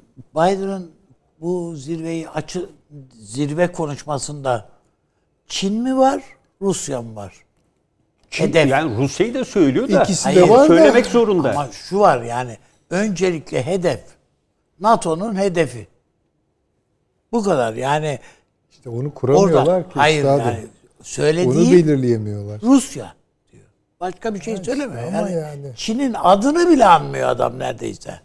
Ama e, arkasından işte Stoltenberg'in yaptığı açıklamalar, açıklamalar. diğerleri. Şimdi- e, çünkü şunu diyor Amerikan medyasında da çıktı. Niye birdenbire Rusya'dan e, geri dönüş yaptı? Niye Putin'le görüşüyor da e, Çin Devlet Başkanı Xi Jinping'i de çağırmalı gel kardeşim seninle görüşelim demedi. Yani burada görüşmede Rusya ile asgari müştereklerde hep bunu söylüyoruz. Bir ortak nokta bulmak. Çünkü aynı anda bakınız Rusya ile Çin'e hep söylüyoruz. Aynı anda Kissinger. iki tehdidi mümkün değil Amerika kaldıramaz. Kissinger'da. Yani Komutanım ama siz de biliyorsunuz yani Amerika kapışmanın en Ama onun zirvede da uygulama olduğu imkanları azalıyor. Onun dahi yani. en zirvede Sindiryen teorinin onun da imkanları gücüne baktığınızda. Tabii tabii Yani, yani. bakın hani en Biden, kapışma kap- kapışmanın dorukta olduğu dönemde Kennedy döneminde olsun, Reagan döneminde olsun. Ama Çin- Çin öyle değildi yani. Yine Evet. Rusya ile masaya oturdular yani. Oturdu Ama yani Çin yoktu. Amerika. Yani Çin böyle gelmiyordu o zaman. Yani e, Çin ekonomik anlamda, askeri anlamda Ha. e, o ülkeye Şunda yatırım... haklısınız. Yani şunda haklısınız. Çin bir çığ gibi geliyor. İşte batıya Çığ gibi. diyor. yani kendisi isim de koymuş bunu. Bunu bunu gördü. Bunu Amerika gördü ama işin ekonomik boyutu sizin dediğiniz gibi ama iş atı alan Üsküdar'ı geçtikten sonra gördü adam. Ama Çin'i nerede durduracaksınız? Şimdi Ha, bu- temel soru bu. Başka- Araştırma sorumuz Ama bu. anladım da Evet. bu na, e, önce yapabileceklerine bakıyor adam. E bu bunun buna ne Almanya'yı ikna edebilir? Ne Fransa'yı ikna edebilir? lideri de ne- söyledi. Hiçbirini ikna edemeyeceğine göre. Ama bunları elinin altında tutmanın bir koşulu var. Bunları ikna edebileceği bir şey bulacak. O da Rusya. İşte Rusya için de ne yaptı? Orada Ee, işte az önce hocam bir ma- manasız gibi söyledi bu 79 maddelik şeyi. Bunlar pa- torbalar. Adam istediğini o torbanın içine koyabilir yani. Hayır, o torbayı Çok güzel zaten- çevre çevre meselesi der o torbanın içine atar. Ama o torbalar der, atar. 10 Haziran'da uzay meselesi der 10 atar. Haziran'da zaten o torbaya konulmuştu neler. Yani İngiltere Ha. olan görüşmede bildiriye bakarsanız değil. hemen hemen şimdi orada torbanın içinde olanlardan biri demokratik mükemmelliyet merkezi kuracaklar. Tabii ya şimdi İşte bu, Yani- o mükemmel o demokratik mükemmel, mükemmeliyet merkezi size müdahale şansını veriyor NATO'ya. ama öyle bir NATO'nun şey öyle olamaz. bir görevi yok ki. Hayır. NATO değil ki o üçlü dörtlü gruplar ya. Ya Yok, ama o üçlü olmaz. dörtlü grupları e, şimdi NATO'nun O e, mükemmeliyet harekat- merkezi öyle. Yani denetleme etkisi veriyor. İşte adam. hocam o, bir- o ama. olabilir gibi geldi bana. Bilmiyorum. Hayır. Hangisi? Hayır hayır. Demok bir şey bu bu şunu diyor. Daha önce yaptıkları Ee, var ya bu, onun için. e, hayır. Bunun kuruluş amacı şu. Bunun kuruluş amacı aynen e, o ülkelere demokrasi getirmek. Hani Biden Nasıl açıklaması getirecek başkanım işte bu Hayır, şey yaparak ya- diyor. Yani eğitimle, güçle getiriyor. Artık diyor güçle değil diyor. Biden açık Biden'ın önerisiyle olmadı bunlar esasında. Ama o güç Ee, dediğiniz yani ambargoyu da koyarsan güç olur. Öbürünü de koyarsan güç Şimdi olur. Yani demokratik illa güç askeri Biden'ın konuşmasında değil yani. Stoltenberg de hep ne dedi? Otoriter e, liderler vesaire biz bunlara karşı dedi demokrasiyi, insan haklarını, çok yönlülüğü, şeffaflığı ön plana çıkaracağız Ya bize dedi. söylüyor işte başkan bunlar Ya yani. bunu şimdi buna gelerek siz Bulgaristan'ı alıp Çin'e mi götüreceksiniz? Bulgaristan Silahlı Kuvvetleri'ni kendi ülkesini zor koruyor. Romanya'ya alıp oraya mı götüreceksiniz? Belarus'u mu Hayır, götüreceksiniz? Atlantik'i O- oraya taşıyamazsınız. Taşıyamazsınız. Yok, Yani. Atlantik kendi işini Ama- hareket Ama belki etmeye Macaristan'ı almadı. alıp Afganistan'a Ya taşıyor. şu E, taşırsınız. Kim ne yapacak Macaristan orada? Yok yok gitmez ya. Yapmayın Allah aşkına. Şu soğuk savaş meselesinin bir derinliği var. Evet. Arkasında ben bunu arz ettim. Rusya Rusya savaşları var. Tabii. Büyük hatıralar var orada. Bunun arkasında Fransa Rusya savaşları var. Değil mi? İspanya'da yaşanmış bir iç savaş var. Yani şimdi diyorsunuz ki ya Ruslar büyük bir tehlike. Bu laf Avrupa'da tınlar. Kıta Avrupa'sında bu tınlar. Evet. Ve dersiniz ki bak bunun yeni form, e, formasyonu da komünizm. Oo, Evet. Üstüne bir de sos dökmüş oluyor. Bu şekilde bu gerilimi tutarsınız. Bu Macaristan için de e, geçerlidir, Polonya için de geçerlidir. Zaten yani, bu Finlandiya için de geçerlidir. NATO'nun dışında kalın isterseniz. Gene aynı e, kalıba girersiniz. Ama siz Paşamın da dediği gibi yani Macaristan'ı, Bulgaristan'ı gel bak Çin diye bir tehlike var. Ya. Şey, ikna edemiyorlar hocam. İki tane Tugay'ı var. Öyle Öyle şey şey söylüyoruz. yok. Yani işte onu demek Kendi istiyor. Paşam da onu koruyor. diyor. Bu yani, sadece Amerika'nın algıladığı bir tehlike. İşte algıladığı tehlike tamam. diğerlerine de gerçekmiş gibi göstermeye çalışıyor. Çalışıyor ama, Ama şöyle olmaz. bir Olmuyor eğer bir Karşılığı yok. müştereklik or- organize edebilirse adam yani bir eylem gücü organize onu edebilirse oluşturamıyor. Pire Üstadım. limanını Yunanistan'dan geri ver desin o zaman. Önce onları söylesin. Sonra Tripoli limanında bir dakika kardeşim sen ne işin var burada İtalya desin. Ver o 5 milyar yuanı geriye Hocam bakayım. Bunların hiçbirisinde ben, ben aksini söylemiyorum. Hayır, hayır, yok, yok, yani- mani olabilir. Yani Olay o para ekonomiyle gitmiş zaten. Yani- Tamam. O parayı Amerika'nın verme kabiliyeti yok şu anda zaten. O yat Zaten ekonomik geçen yatırımları. programda Balkanları biliyorsun nasıl ele geçirdiğini E, tabii, söyledik. öyle. Yani dolayısıyla Orta Avrupa'yı aynı şekilde geçirdi. Yunanistan'da, İsrail'de Hayfa Limanı'nı söylüyoruz. Evet. E dolayısıyla şimdi bunu NATO'ya söyleyeceğine gitsin İsrail'e söylesin. En yakın müttefiki birlikte savaşalım İngiltere'yle yapıyor. Diğer tarafta İsrail'e niye söylemiyor? Çünkü 5000 6000 tane Çinli var. Bir sürü fabrikalar var. Siz şunu çok Evet. daha iyi e, te, tahlil edersiniz. Şu var. Amerika'nın sadece meselesi sadece e, askeri gücü veyahut da ekonomik gücü güçsüzlüğünden ibaret değil. Yani Türkiye'ye dönük de yani öyle olsa Türkiye Çin'le omuz omuza verir. Bütün bu engelleri İran işte Çin'le çok büyük bir kredi anlaşması imzaladı. Buna rağmen hala gözü Washington'da ya. Acaba bana ne bir avantaj Ama sağlayacak mı? Pompeo da diye. geldiğinde Türkiye Çin'le ilişkiyi kesti. Sakın 5G'ye falan girme. Hayır. Ee, işte gibi, yani tabii. ben şu anda İran'ın durumu.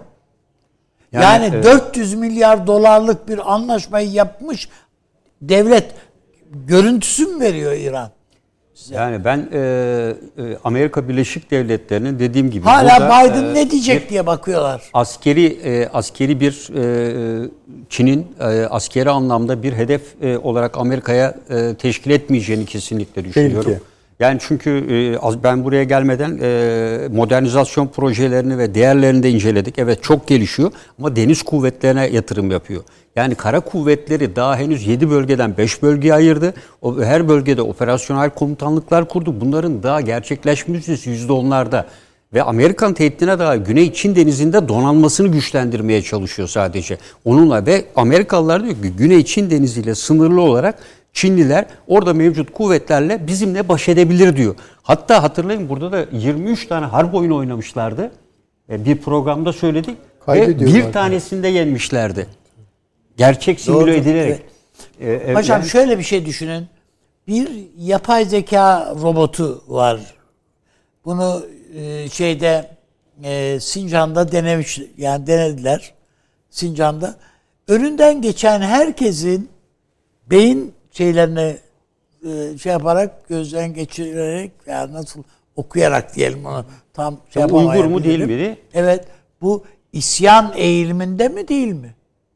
E, Japonlar da yaptılar onu. Japonlar Tamam da terörist mi değil mi e, diye. Şimdi anladım da bu Çin'in metod yani düşünebiliyor musunuz? Ee, Çin'in en büyük zaafı bu Sincan, Türk, E, o yani zaten- Uygurlar. Hayır ama onu aynısı Neuralink projesi adıyla Amerika'da yaptı. Yani gelen insanın beynini okuma. Hayır. Yani tamam dediğinize katılıyorum. Söylemek istediğim Çin öyle hani e, şeyi olmayan e, zaaf e, böyle yumuşak karnı olmayan bir ülke değil. Amerika'nın yok diyelim mesela. Hayır e, içinde böyle bir şey problem yok bunun gibi. Veya bir başka ülkenin olmayabilir. Ama e, Çin'in öyle değil. Türkiye'nin de öyle değil. Ya Amerika Olabilir. kıtasının Amerika Birleşik Devletleri bile sorumlu. Dünyada bölgesel olarak içinde Tabii canım, esklav, mutlaka var, tabii ya. Mutlaka vardır tabii. donmuş bütün ülkelerin benzeri sorunları var.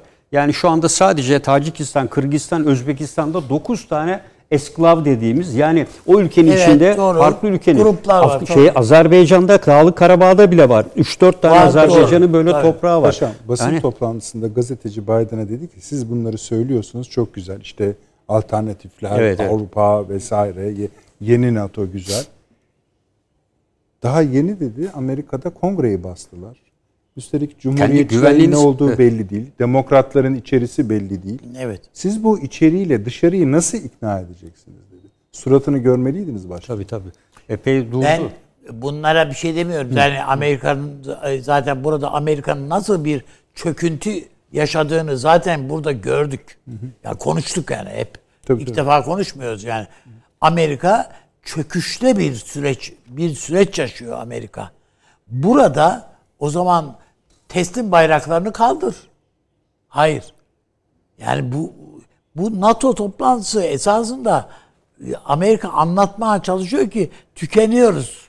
Tabii işte tabii. Tükeniyoruz. Yani yanımda yer alın diye. Ama niye? Hatta Onun ben niye gidersem sizle beraber Yani çekerim Yani, diyor? tamam Yani sen- doğru bu. Doğru. Bunu demiyorum. Ee, ama hani e, Rusya tehlikesini işte bu Rus hocam da diyor ya yani bu Putin işte elini kolunu sallaya sallaya geliyor yani. Şimdi Ben de katılıyorum. Yani en rahat o. Hatta birkaç şınav mekik de çekebilir şeyin önünde yani. Ee, Ha, güç o- göstermek için Putin'in. Ee, ben e, şunu da ifade Yani etmek istiyorum. gösterisi, gösterisini rahat rahat yapsın diye mi çağırdılar Putin'i? Bak şu onu konuşalım. Yani E, o, Yani Paşam bir buna izin, yani bitirsin gösteri yapmasına Putin'in izin verirler mi? Ama şöyle bir şey. Yani 50 ülke yapamadı. evet. Yani Hangi 50 ülke neyi Yani yapamaz? NATO ülkeleri 20-30 30. ülke. Artı şeyler de var. Göz- davetliler yani de var. davet- davetliler var. Yani Hayır, işte hayır, siz hayır. söylüyorsunuz Zaten yani. orada bir gösteri sizin yapacak söyledi- halimiz yok. ya, Yok kimsenin. yok hepsi arkada. Ha- hayır, arkaya şöyle- bakıyor arka Ya bahçesinde onlar zaten ülkeler var. seyirci. Rusya tek başına geliyor. Tek başına geliyor. o. Buyurunuz. Peki o da Çin olarak gelse mi iyiydi yani o pozisyonda? Hayır ben Çin alarak gelse demiyorum. Hayır, hayır, yok, Ama biz diyoruz yani yani, bunlar da biliyorlar. Yani Putin'in ne mizacını biliyorlar, Evet, insanı yeni biliyorlar. birlikteki yazılarıma Onu son oraya artık. Bir, Ha, yani Bak seyircimiz yazmış diyor ki NATO'daki çatlak akıl odasına sirayet etti diyor. değil. Yani Putin'in orada gösteri yapı gösteri yapmak ihtiyacı içerisindedir. Olabilir. Ve hatta davet edildiğine göre daha düne kadar katil dedi ya. yok, orada başka bir şey olacak. Onu konuşalım. Paşam bir bitirsin sözü. Yani orada Putin'e Abi lütfen. böyle bir kredi açarlar mı? Al hani es oğlum ne diyorsan de aslanım benim derler mi? Ee, şimdi bu e, toplantı aynı zamanda e, Amerika e, açısından güven tazelemekti. Geçen programda dedik. Çünkü Avrupa'da Trump'tan oluşan bir güvensizlik vardı. E, Biden bunu oluşturmaya başladı. Yine ortak bir tehdit gibi eskisi gibi yaptı ama artık bu ülkelerin tabii buna inanacakları yok. Dolayısıyla ben e, bu açıklamalardan Merkel, Macron'un açıklamalarına böyle bir güven tazelemesinin asla olmadığını ve soru işareti 3 yıl sonra ne olacağını bilemiyorlar çünkü. Bir Trump'tan böyle darbe yediler. Sen diyorsun yeniden Atlantik ilişkilerini geliştirelim, kuralım, birlikte hareket edelim. 3 yıl sonra seçilecek olanın veya senin 2 sene sonra beni gene yolda bırakmayacağını nereden bileyim diyorlar. E, dolayısıyla e, NATO'daki çatlağın ben bu toplantıyla daha da büyüdüğünü e, aynı şekilde e, düşünüyorum. E, ve burada Fransa'nın... Reklamlardan sonra devam edelim mi? Tamam. Arzu ederseniz yani. Ben bir şey daha Onu, tamam, onu söyleyeceğim. söyleyin. Ee, bu Fransa, Macron, e, Fransa bir şey daha yaptı. Bu e, yeni sistemlerin alınması için e, bütçeyi veto etti. 20 milyar dolarlık, milyon dolarlık bir bütçeyi e, veto etti. Bunun için yeni büyümeye ve gelişmeye gerek yok dedi. Bu da bu toplantının o öncesine denk geldi hemen. Yani bu e, rakamda belki hata yapmış olabilirim ama e, bayağı önemli bir e, bütçeyi ve bunu veto etti. E, bunlara harcayacak paramız yok diyor. Bu savunma sanayiyle ve savunma sistemleriyle ilgili bir şeydi. Size hemen son sorunuzu da sorayım.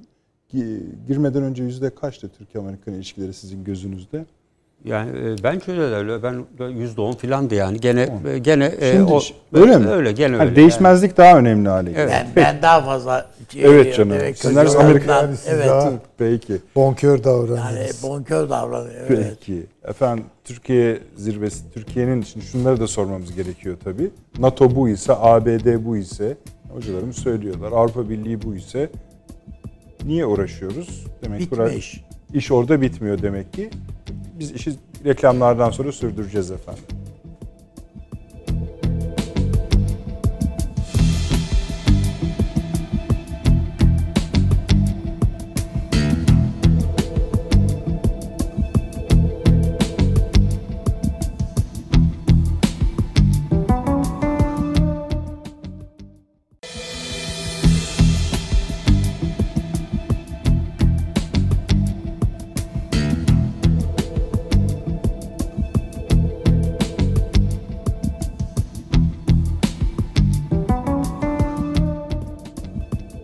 Döndük efendim akıl odası devam ediyor. Sizden ayrı kaldığımız saatler içinde Avrupa'nın nasıl bölüneceğini konuştuk. Parselizasyonunu yaptık. Bir de savaş çıkacak. O savaşın yeri hakkında tartışıyorduk. Ama önce Ee, şöyle e, biraz evvel e, Macron e, Fransa'nın e, beyin ölümü gerçekleştiği ifadesini kullanmıştım. Esasında bu beyin ölümü gerçekleştiği e, konusu üzerine bir yandan da NATO'nun e, harcama konusunda aldığı kararları da veto etmeye başladı. En son 20 mil- milyon dolarlık bir projenin e, daha yeni bir e, Fransa tarafından veto edilmesi. Çünkü bunlar da biliyorsunuz yine oy birliğiyle e, karar alınıyor NATO'da. Ve bunun böyle bir harcamaya gerek olmadığı, diğer bütün ülkeler tarafından kabul edilmesine rağmen e, Fransa bu beyin ölümü konusunda e, durduğu, ortaya koyduğu bu düşünce konusunda tutarlılığını gösteriyor bence. E, biliyorsunuz zaten Fransa'nın da 1959 sanırım yani e, askeri kanadından çıkmışlığı da var. Yani bu e, ilk kez denenen bir şey de değil. E, öyle bir aynı şey şekilde. öngörüyor musunuz da söylediniz yoksa hani aklımızda dursun mu diyorsunuz? Savaş mı? Hayır hayır öngör yani Fransa gibi veya başka ülkenin NATO'dan E, Ben e, yani şu anda hiçbir ülke NATO'dan ayrılmaz. Yani çünkü e, NATO'nun e, ayrılması demek e, özellikle tabii Rusya'nın e, zaten daha evvel de söylüyor. Yani benim elimden Putin en son gene bir açıklama yaptı biliyorsunuz.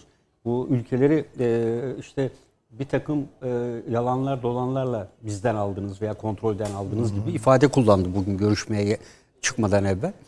E, bu doğrultuda e, ne Fransa, ne Bulgaristan'ın, ne Romanya'nın, e, ne o hat üzerinde bulunan Macaristan'ın, ne Polonya'nın e, kendi başlarına, Çek Cumhuriyeti dahil e, böyle bir direnme gücü yok. Tam tersi NATO şemsiyesine girince harcamalarını silahlı kuvvetlerin yapılandırmasından ziyade harcamalarına bakın.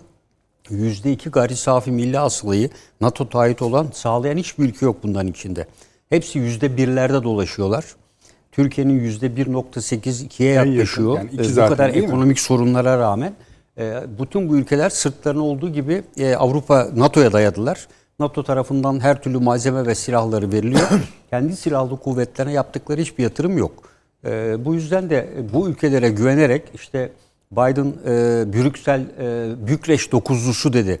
Onlarla toplandık diye bir laf söyledi. Bu dokuzlu Bulgaristan'dan başlayıp Finlandiya'ya kadar olan hat üzerindeki ülkeler.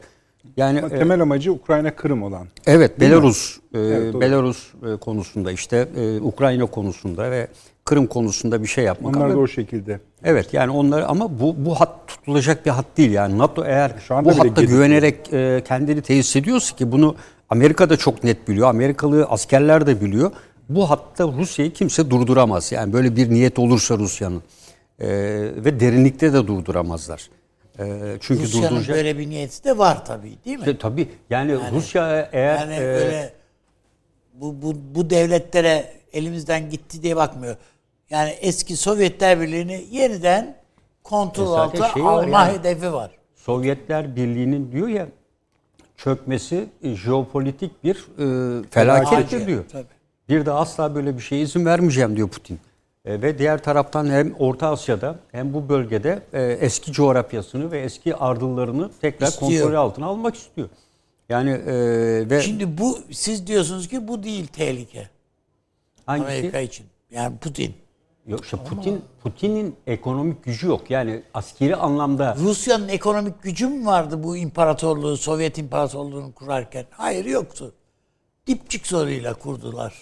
Savaş vardı. savaş Hayır var. tamam. O, ortam, ortam Yani farklı ama. dert değil ki. Şu anda ekonomisinin dayandığı konu Yani petrol. Çekoslovakya'nın başbakanını park bekçisi yaptılar ya. Ya o gene yaparlar değil yani gene istese gene yapar. Yani Amerika'da bir yere gidiyor. O da benzeri yapıyor. O gidiyor Saddam'ın heykelini düşürüyor. Yani bunların hepsi olabilir. Ama Rusya'nın, e, Amerika'nın yaptığı tahlillerde de aynı şekilde çok ciddi bir ekonomik krize doğru adım adım gidiyor. E, çünkü askeri harcamalarını anormal bir şekilde arttırmış durumda. Askeri açıdan güçlü. Amerika bunu kabul ediyor zaten. Hiçbir şey olmasa da elinde Amerika ile sayısal denkli olan Start 2 ile sınırlandırılmış nükleer silahları var zaten. Onunla birlikte aynı sayıda olan. İşte Start 2'yi de yeni imzaladılar. Biden yönetime geldikten sonra Trump biliyorsunuz imzalamamıştı.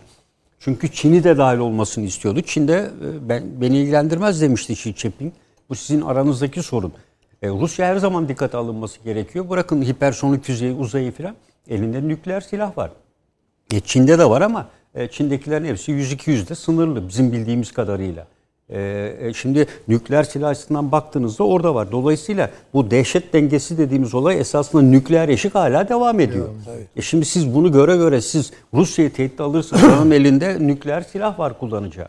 E, Çin'in elinde de var diyorsunuz ama onun yanında Hindistan'da da var, Pakistan'da da var. E, o yüzden Aynen e, şuradan devam edelim. Şimdi hal böyleyse yani Batı adına elimiz nereye atsak elimizde kalıyor tablosu var ise Evet. Yani tek NATO'da olur. G7 yani bilmiyorum G7 biraz daha sağlamdır. Onlar ekonomik modellemeler Geçen üzerinde. gün pato dediydik. Pasifik. Tabii Peki. o başka bir şey. Değil mi? O başka bir şey. O başka. Var. şey. Peki o Onu zaman kurabilirler biz, bu yani. mesela neden bu kadar ön- önemli duruluyor üzerinde mesela? Şimdi şu Ha, Ankara açısından, Türkiye açısından soruyorum. Türkiye açısından e, o kadar şey değil. Yani tek başına Türkiye açısından çok önemli değil. Dağılırsa dağılır. Türkiye açısından da hiç de öyle Ama yani oturup haber ağlayacağımız bir durum yok. yıkılıyor. Anladım. Hiç öyle oturup ağlayacağımız bir şey değil, yani. NATO'nun dağılması. Arkasından ağlamayız. Ama biz dağıtan olmayız yani. Evet, evet. Biz çıkmayız. Ya dağılırsa dağılır yani bu da. Bizim için bir üstün bir değer amana dağılmasın çabası falan söz konusu olmaz yani. Yani NATO buharlaştı mı? Evet buharlaşabilir de yani. Bu şey değil. Bizim için de sorun değil. E, NATO'nun buharlaşmasını veyahut da çözülmesini çözülmesi esas Amerika'nın derdi zaten bizim bizimle bir alakası yok. Bütün gücünü kaybediyorsun. Yaptırım gücünü kaybediyorsun. Yani e, İkinci Dünya Savaşı'ndan itibaren ilmik ilmik dokuduğun bir şey yırtıp atıyorsun demektir bu. Amerika açısından. Sen bunu niye dokudun? Karşında bir düşman var. Rusya.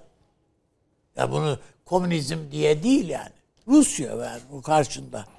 Efendim yani ideoloji aman ha biz bu ideolojiye karşıyız. İnsanlığa çok düşman bir ideoloji falan diye değil. Amerika'nın umurunda değil ki kimin ne ideolojiye sahip olduğu. Herif işte kimisi gidiyorsun bilmem başka türlü şeyler.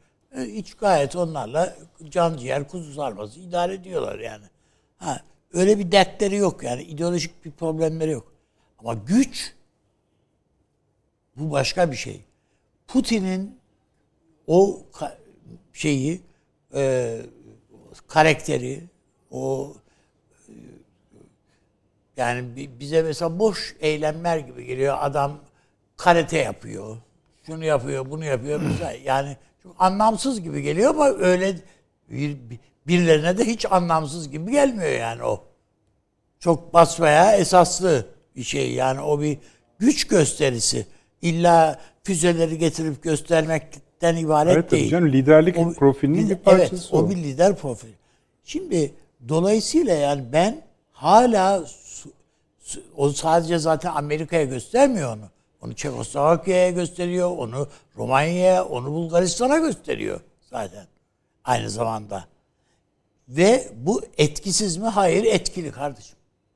Ve Amerika ile ya da NATO ile işbirliğinin ya da Avrupa Birliği ile hatta e, yakınlaşmanın kendilerine hiçbir şey kazandırmadığını, zerre kadar bir şey kazandırmadığını bu ülkeler, bu Doğu Avrupa ülkelerinin hepsi gördüler. Ellerinde beş kuş para yok şimdi. Hiçbirinin. Avni abi.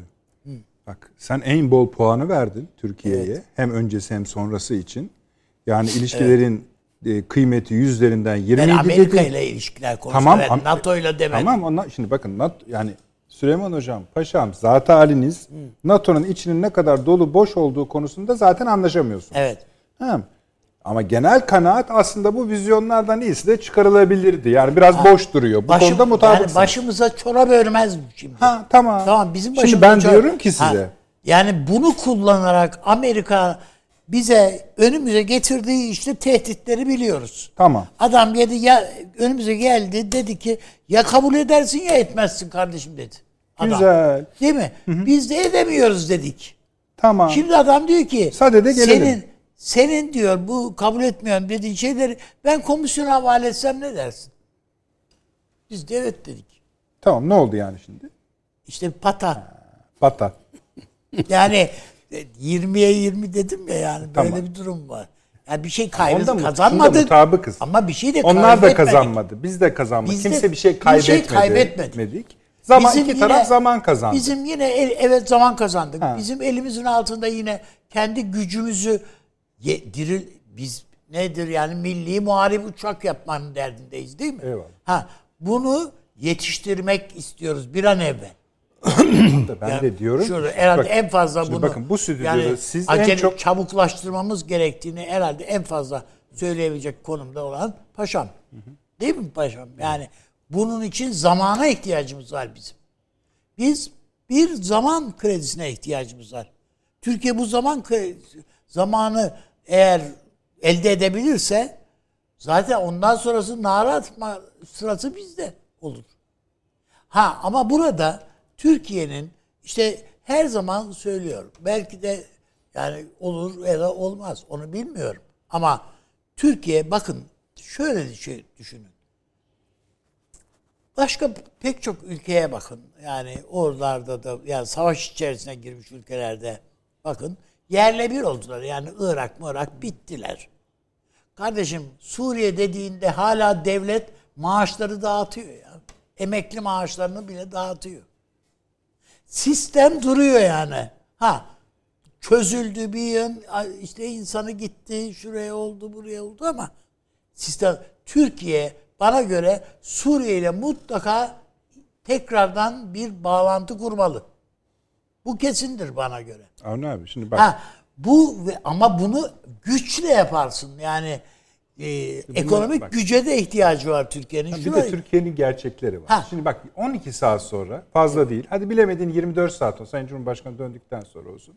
Şimdi bu ülkedeki kimi siyasi parti liderleri, ki muhalefet, basın çıkıp diyecek ki ne oldu? E niye niye önünde eğildin diyecekler canım sen yani bizimkilerin nelere baktığını sen de biliyorsun ben de biliyorum. Geçmişte bir gazeteci Bülent Ecevit'in ne kadar süklüm püklüm e, Clinton karşısında Aynı durduğuna şey. işaret ediyordu. Yani kendi ülkesinin başbakanının e, sıkıntılandığı veyahut da terbiyesinden öyle durduğu bir şeyi kendi zaafı gibi ya onun zaafı gibi göstermek merakı O zaman var yani. Ecevit'in fotoğraflarını çekenler şimdi şikayet ediyorlar. Tabii. Eyvallah. Ya bu şey. bu e- Ha, işte bu- yani o o zaman da terbiyesizlikti. Bu zaman Şimdi da de terbiyesiz. terbiyesizlik. Elbette. Evet. Yani onun için bu bu bir ölçü değil.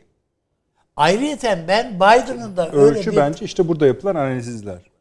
Yani düşünün ki yani Ecevit'i yani Clinton'ın boyu bir hayli uzun. Ecevit'in de boyu bir hayli kısa ve Ecevit'in ileri yaşta olduğu bir döneme denk geldi o. Clinton en azından tepeden bakan bir adam görüntüsü vermemek için o şeye ilişti. Koltuğa. Koltuğa ilişti yani adam. Yani onun da nezaketsizliğinden değil. O da terbiyesinden yani. Bunların hepsi böyle. Yani aynı şey Sayın Cumhurbaşkanımızla e, Biden ilişkisinde de bunların hiçbirisi birbirine saygısızlık edecek insanlar Tabii değil. canım. Ama böyle bakmak bu, bunun merakının içinde olan da var. Böyle gösterirler. Bunun Efendim vay niye işte soykırım meselesine e, gideceğiz tabii ki konuşacağız falan dedi de ne niye vay bizim işte burada böyle konuştu gitti orada bilmem. Ya böyle bir şey Türkiye Cumhuriyeti'nin Cumhurbaşkanı o açığa düşer mi? Hayır mümkün değil. Onun zihninde başka şeyler var. Soruyu ne şeye ne bile bakmadan yani e, o bir verdiği bir e, ağzından çıkan bir söze sen onun üzerine şey siyaset bina etmeye çalışıyorsun. Hayır böyle bir şey o, o yok. Hiçbir Türkiye Cumhuriyeti baş cumhurbaşkanı veya baş siyasetçisi böyle bir laf etmez zaten. Eyvallah. Ya Peki. bunu yakıştırmak bile e, insanın öz saygısını kaybettiğinin göstergesi. O yüzden ben işin o tarafında değilim. Ama buna rağmen Amerika'dan Amerika'dan biz sadece zaman alabildik. Başka ne iddialarımızda bir adım ileriye götürdük. Ne efendim biz işte e, S-400'ler falan zaten hak getiren F-35'ler falan zinhar yok. Halk Bankası falan filan. Gündeme bile geldiğini FETÖ'nü METÖ'nü zannetmiyorum orada. Konuşulamadı bile bunlar. İşte diyorum abi zaman Ama Afganistan diyor adam ya. ha şimdi onu Yani da bizim konuşacağız için da. de bizim için de kötü değil Afganistan. Eğer bilmiyoruz bizim istediğimiz, talep ettiğimiz koşullar yerine gelirse. yerine getirilirse. Onu- Bu- A- Peki geçelim ona da hani asıl Evet. ben şu yani Türkiye'nin odağı budur maalesef. Yani bakarsanız açık oturumlara vesaire vesaire. Orada ne oldu? İçeride ne oldu? Dışarıda ne oldu? Burada ne dendi? Tamam da işte o yani içeriği dizayn eden ve başka şekilde olmasını mümkün kılmayan bir büyük ekosistem var. O ekosistemi anlatıyoruz. İçeride bunu biliyorsanız Eko, orada içeride neler konuştuğunu da satır satır aslında çıkarabilirsiniz demektir. Bu kadar. Bilmeyenler düşünsün onu yani. Yani Sonra- ben o yüzden Türkiye açısından bu bir zafer kazandık diye değil ama Türkiye'den canım bu heyet oraya giderken Sayın Cumhurbaşkanı oraya giderken nasıl bir hezimet yaşanacak e, beklentisi içinde olanlar Temennileri Evet, vardı canım. temenniler Hani yani, yani vardı. olur mu acaba değil yani siz. Evet. Ama bir de zafer bekleyenler vardı. O da ondan zafer yani. O da aynı O şekilde bu sistemi yani bu? bilmemekten. Tabii ki. Yani şu an konjonktürü anlamamaktan kaynak. Buradan maksimum bu çıkar, e, maksimumu çıkarılır. Bu bu kadardır. Şimdi e, şeye geçelim. E, somut bir şey çünkü. Bu Afganistan'daki rol meselesine. E, Söylüyorsun mi devam edelim? Nasıl sıra sıra söyle. E, buyurun, peki, Paşam, paşam, daha, daha, hazır. Buyurunuz. Ee, şimdi tabii e, Yani tabii şu bir Türkiye bunu kabul etmiş gözüküyor. Normal şartlar Prensip olarak olarak, gerisi. Soruları söylüyorum. İki, bu iyi mi kötü mü? Risklerine, tehditlerine ee, ve tabii şu. Herkes gidiyor biz kalıyoruz. Kalıyoruz ama şöyle de bir durum var. mu Ha mu tabii onların hep soru. Ee, bu ABD, Çin ve Rusya'nın kesiştiği yer. bir de bir de Libya yani burada Tamam hani bir şeyle biz gidiyor. onun için Ha, o kol, yani kartlardan giderken- birisi. Bu, Bu daha böyle somut. giderken yani. biz Libya'da bir çıkarma yaptık ve orada bir takım şeyler aldık Libya'dan. Bunları Yani bir, bir çıkarma dediğiniz al, devletin taşıdı mı neredeyse yoksa Amerika'nın tamamı. bir takım önerileriyle bir işbirliği konusu mu oluştu? evet onu Yani bilmiyoruz. e, tabii. onu tabii bilmiyoruz ama Şimdi bakın e, bir izleyicimiz de atmış. Doğru bir soru o. Çok doğru. Sayın Cumhurbaşkanı çıktı dedi ki ben, ben yani Afganistan'da işte bu Avni Bey'in bahsettiği bunun lojistiği var, parası var, bedava olmaz bu işler vesaire vesaire vesaire. Bunlar sağlanırsa, destek sağlanırsa biz bu görevi yapabiliriz. Hatta dedi yani Taliban'ı gözden gelemez, getiremez, e, gözden uzak tutamazsınız. E, ve tabii bu Ama biz o tonlamasını biz, temasları Ha, da yaparız. dedi. onu da çözeriz anlamına Çözeriz gelecek. değil de yani biz Evet. yaparız o temasları. Güzel. Hani ama yani diğerlerinin yapmasına daha avantajlıyız Evet. diye. Artı yanına iki ülke daha ekledi. Birisi Pakistan, birisi Macaristan.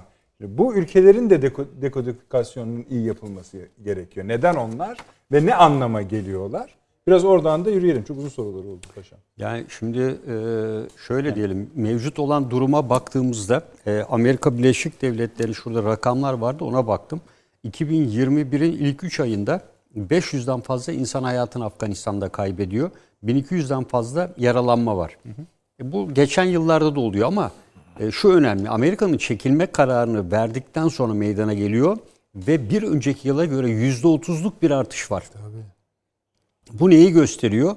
Taliban'ın asla ve asla bundan sonra ülkede merkezi yönetimle bir uzlaşmaya veya ülke içerisinde kan dökmeye son vereceği konusunda e, herhangi bir çabasının olmayacağının en büyük işareti.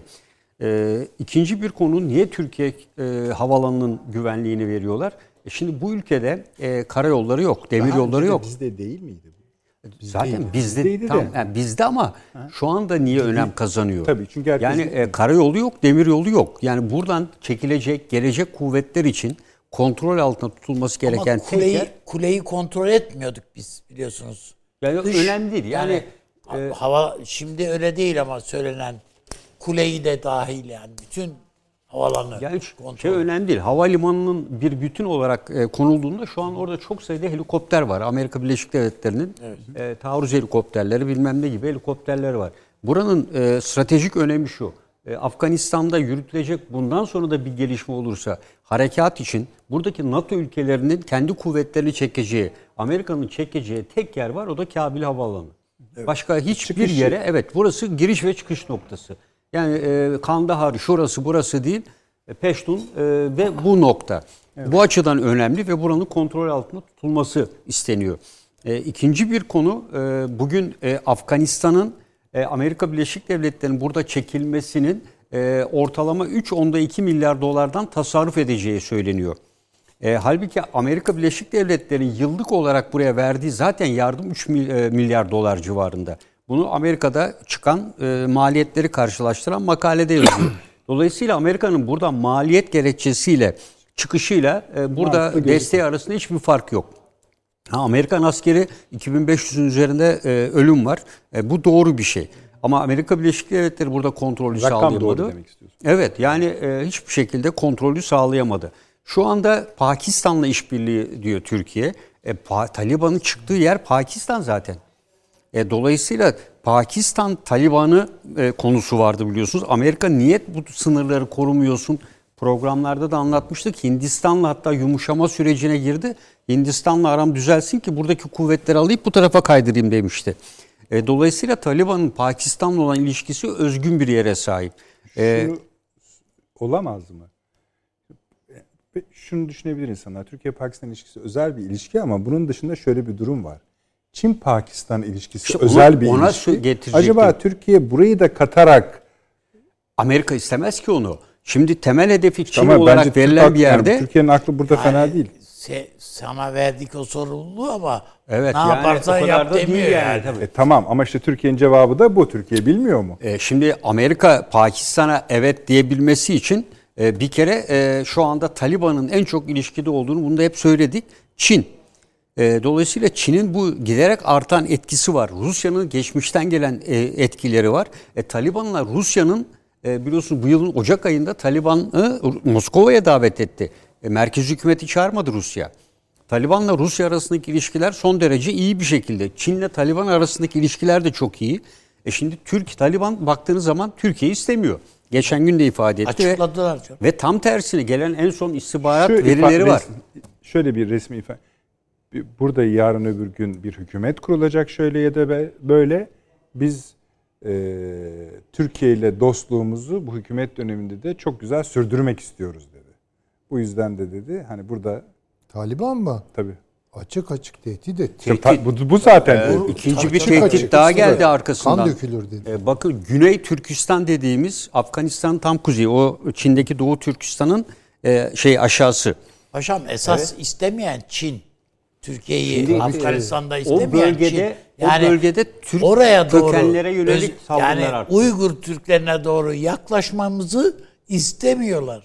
İşte Uygur Türklerinin e, Afganistan'daki devamı olan Türkmenlerin Evet, oturduğu köylere şu anda Taliban e, 4-5 gündür müthiş saldırıda bulunuyor. Kuzey cephesi, sayıda- Raşit Evet. Dostum Kuzey- evet. tarafı. O hattı tamamen e, kesmeye çalışıyorlar ve çok sayıda kuvvet sevk ediyor oraya. Ve- Yani, e, Yani General Dostum'un 500'e yakın yani kaybı var. Evet. Asker kaybı var. Ee, ve Amerika Birleşik Devletleri ilginçti. Buradan çektiği kuvvetlerin bir kısmından kuvvet getiriyor deniyor ya.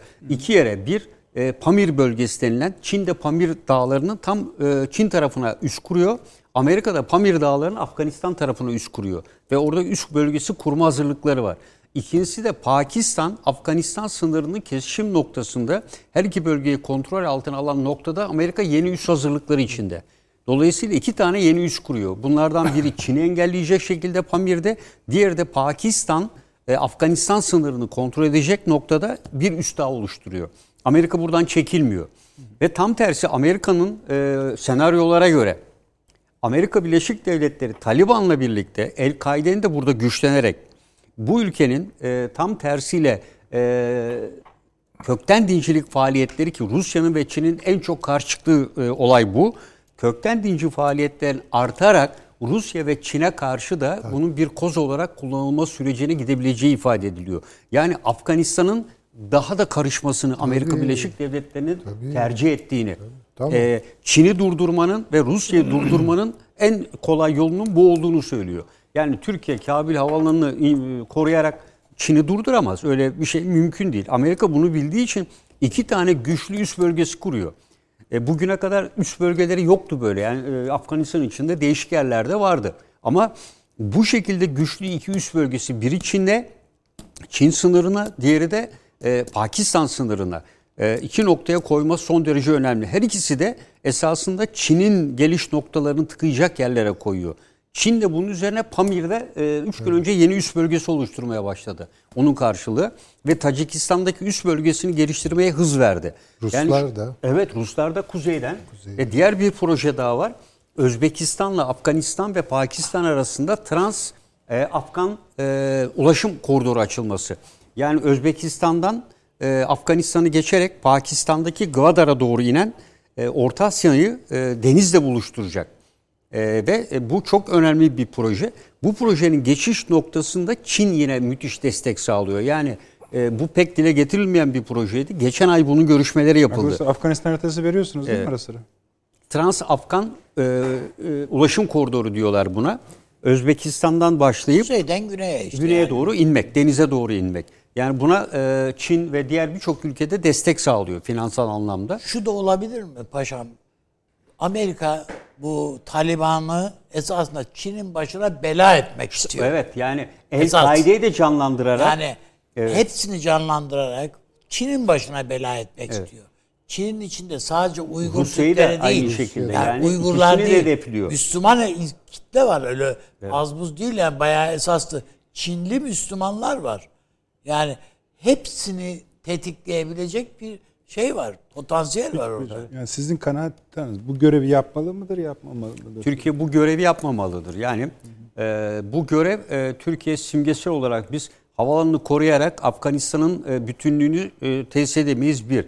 E, geçmiş dönemde Türkiye-Afgan ilişkileri e, e, rahmet Demirel'in sözü vardır. Dün dündür, bugün bugündür diyor. Biz o gün gerçek olan Afganlarla dostluk ama şu anda Taliban var. Yani bugün yarın ne yapacağı belli olmayan e, ve farklı bir düşünce içinde olan Afganistan e, yani Türkiye orada kız okulları açtı, bilmem merkezde açıyor yaptı. ama bakın Kabil'de açıyoruz biz. Tabii ve bu Taliban'ı deli eder yani. Evet. Tabii. Taliban'ın tahammül edemeyeceği şeyler. Taliban'ı deli eder bu. Kız işler. okulları vesaire gibi. Peki ama stratejik bir nokta olduğu anlaşılıyor herhalde. Yani bir Kabil havaalanının kontrol altında tutulması Afganistan'da şu anda en stratejik nokta. Zaten e, iki yer var. Tutsak, bir Kandahar'dır. Kandahar zaten e, Taliban ilk kurulduğu yerdir ta, e, Kandahar ve orayı ele geçirmiştir. E, arkadan biliyorsunuz iki kere de Kabil'i ele geçirdi evet. yani esasında. E, ve Kandahar'ın stratejik önemi Pakistan Talibanı ile iletişimi kurması açısından önemli orası. E, havalimanının bence dediğim gibi önemi e, tek e, ana ya, lojistik noktası olması. Saigon'u kontrol altına almak gibi bir şeydi yani bu evet. Türkiye açısından. Ben paşama katılıyorum. Yani Türkiye niye görevi, Vietnam örneği verdiniz? Kusura bak yani kusura bakma demeli Türkiye. Yani e, Çünkü biz, kan biz zaten Kuzey Irak'ta falan çok şehit veriyoruz, şu veriyoruz. Şimdi Afganlılarla yani Taliban dediğinde e, o bir şey yani bir ideolojik de, bir duruş. Ama bunlar yine Afganlı. De bu uluslararası toplumun gözü önünde olacaksınız. Yani buraya atılacak bir füze, bir e, sivil bir yolcu uçağına gelecek herhangi bir şey. Her şey yok. Yani sizin Avni elinizde... Bey Saygon dedi ya. Efendim? Saygon dedi. Ya. Yani Yani bir şey söylüyor. şeyi yani Kandahar'ı e, almak gibi işte oranın veyahut da e, ha Vietnam Savaşı'nda Saigon'u almışsın kontrolünü altı. Ben burayı kontrol edeyim abi demişsin. Ha Ya işte git bu Afganistan'da. tabii Kandahar yani Kandahar'ı aldığın anda e, bu iş biter yani Kandahar'ı alabiliyorsan. Süleyman Hocam siz ne diyorsunuz? Ee, şimdi ben Elde inen hepsini bir alalım. kere bu Stoltenberg söyledi. Dedi ki Türkiye bunun üzerinde çalışıyor. Kapanış bildirisinde. Yani bir kere şöyle görmeyelim. Tamam. Bu ihalesi yapıldı. Türkiye'nin üstünde kaldı. Hayır. Bunu Türkiye'ye vermek istiyorlar. Türkiye ben, bana kalırsa ihtimallerden biri biraz da e, Sayın Cumhurbaşkanı'nın e, Erdoğan'ın konuşmalarından çıkartsadığım o ki Türkiye buna hayır demedi. Evet. Ama evet de demedi. İki devletin adını anıyor. Yani Macaristan'la birlikte, Pakistan'la birlikte.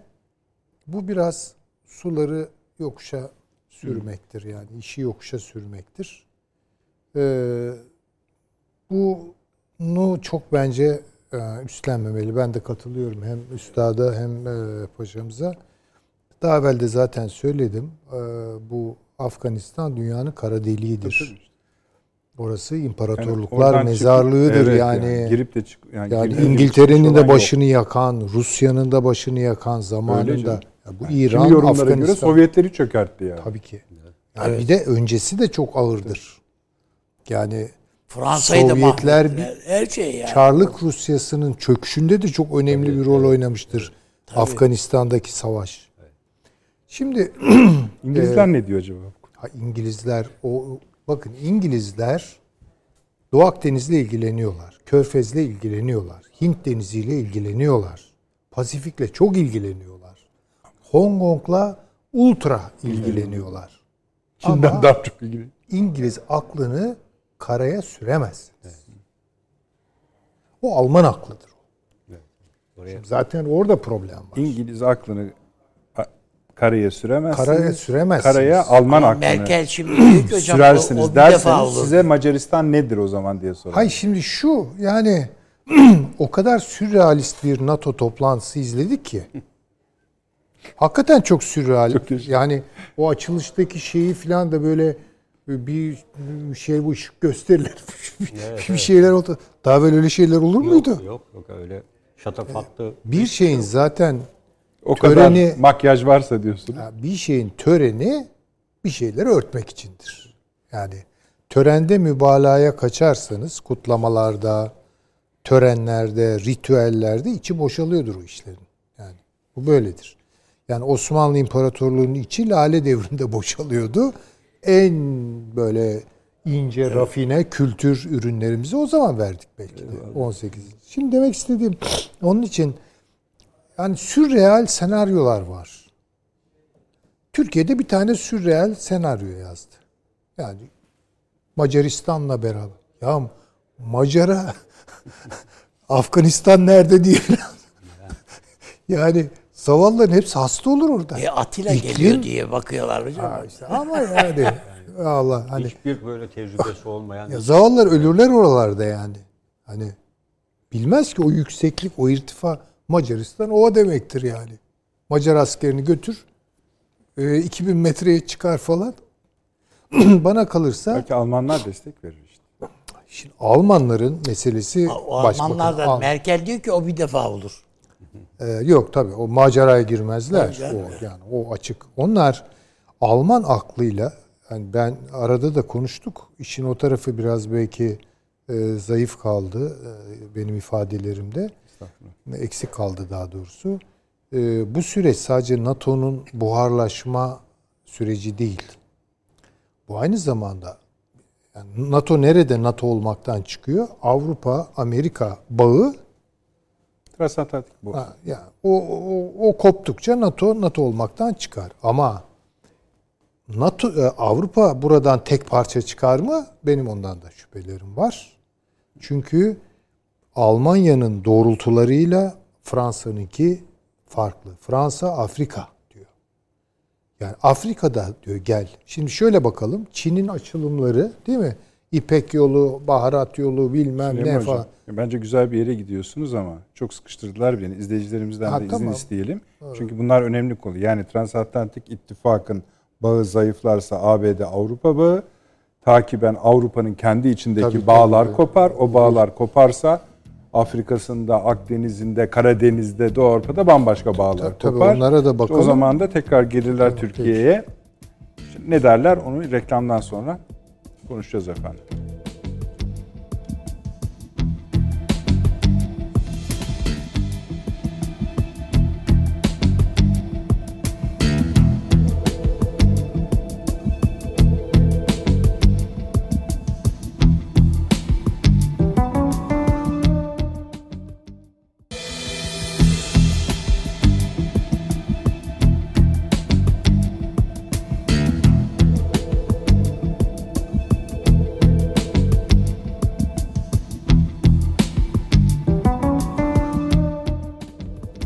Döndük efendim akıl odası devam ediyor. Süleyman Seyit Öğün hocamız yarım bırakmış idi. Önemli yerdeydi.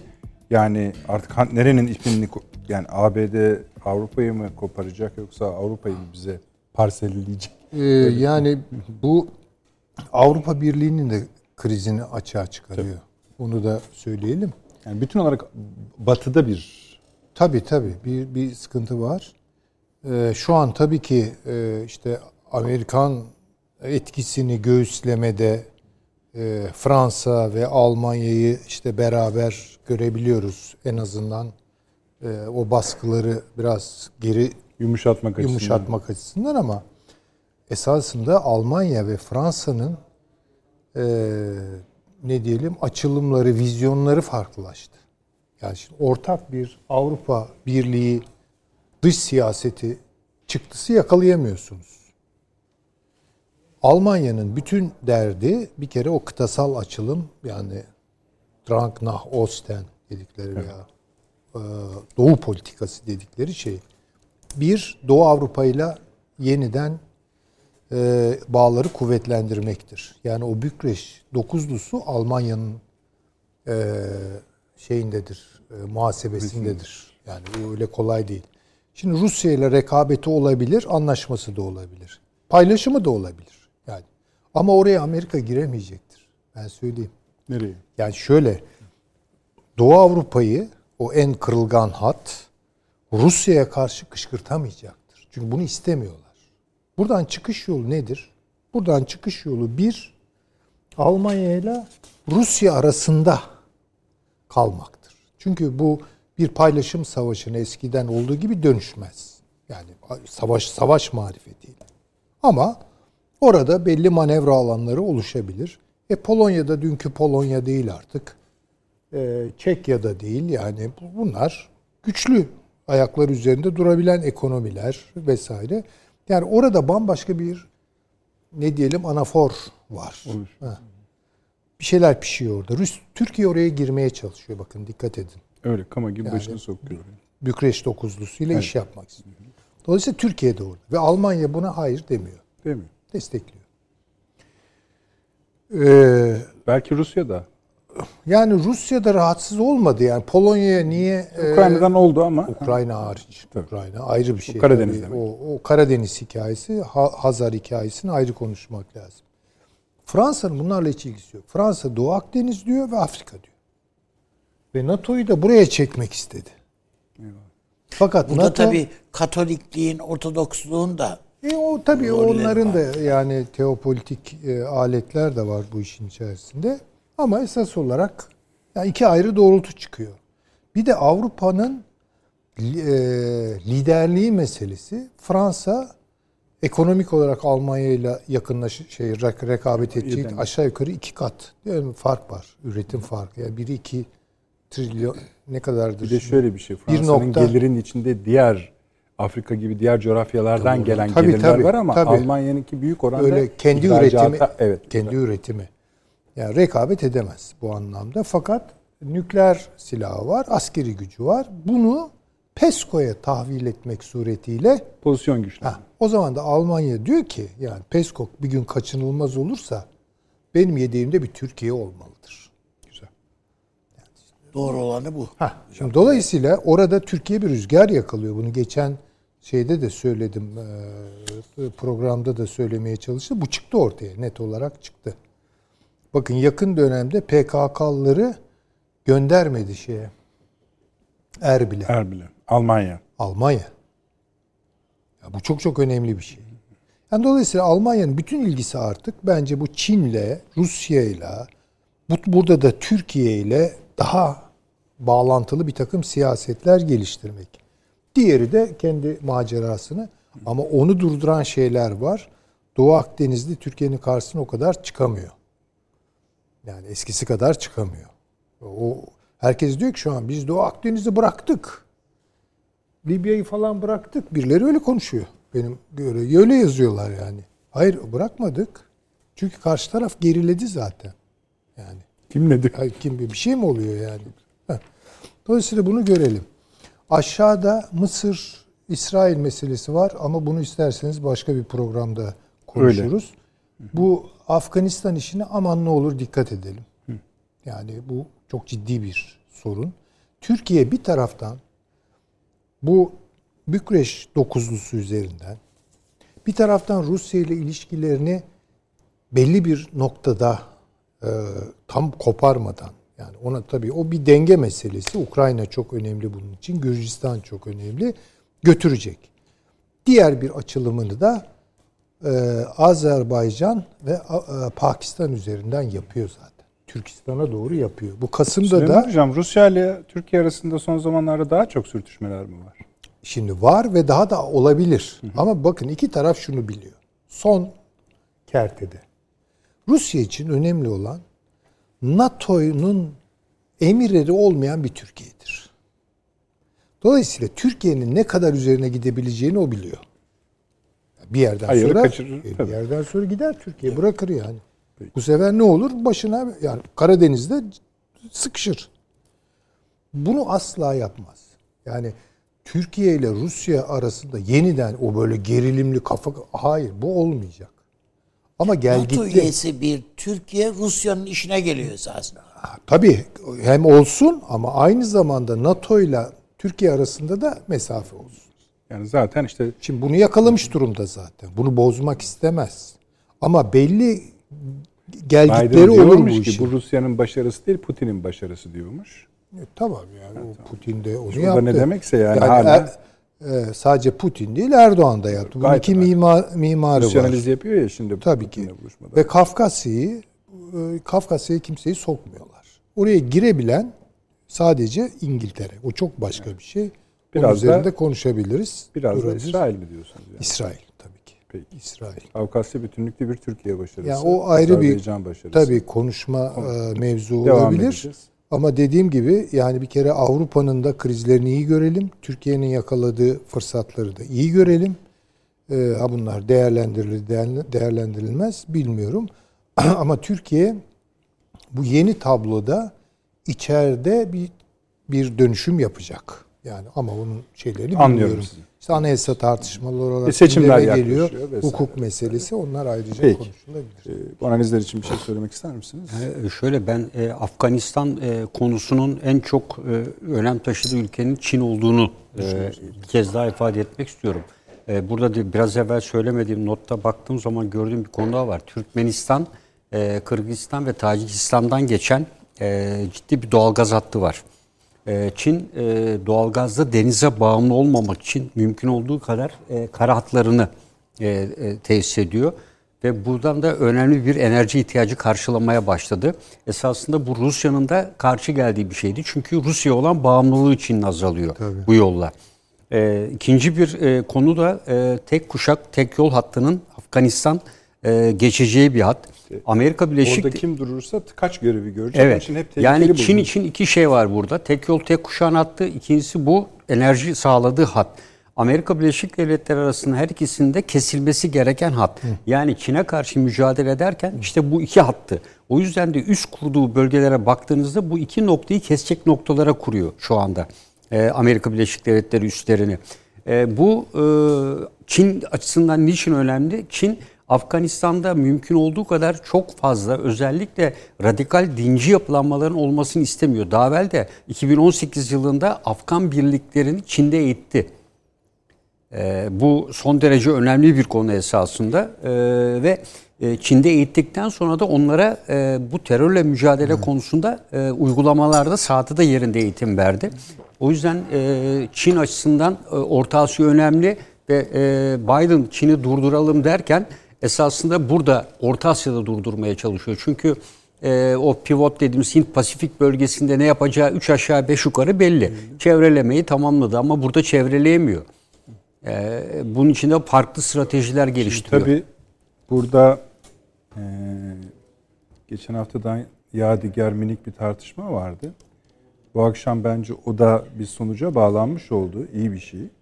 Çünkü e, NATO'nun varlığına ilişkin kaygılarınızı söylediniz. Hele vizyonuna yani geleceğe tutunma çapalarının da boş olduğunu söylediniz. boş, boş, tabii. o da iyi ama buna rağmen e, bir şeyler de deniyor yine. Yani Muhakkak. şeyi bulmak açısından işte tutunacak yeri. Yani tırnak seslerini duyabiliyoruz Batı'nın. Hani aşağı doğru kayıyor ama yine de işte mesela önümüzdeki dönemde galiba e, şeyde e, İspanya'da bir toplantı yapılacak ve Pasifik ülkeleri NATO bağlamında oraya davet edilip orada konuşmalar yapılacak falan filan. O da ilginç bir şey olacak. Çünkü şey var ona dikkat etmemiz lazım.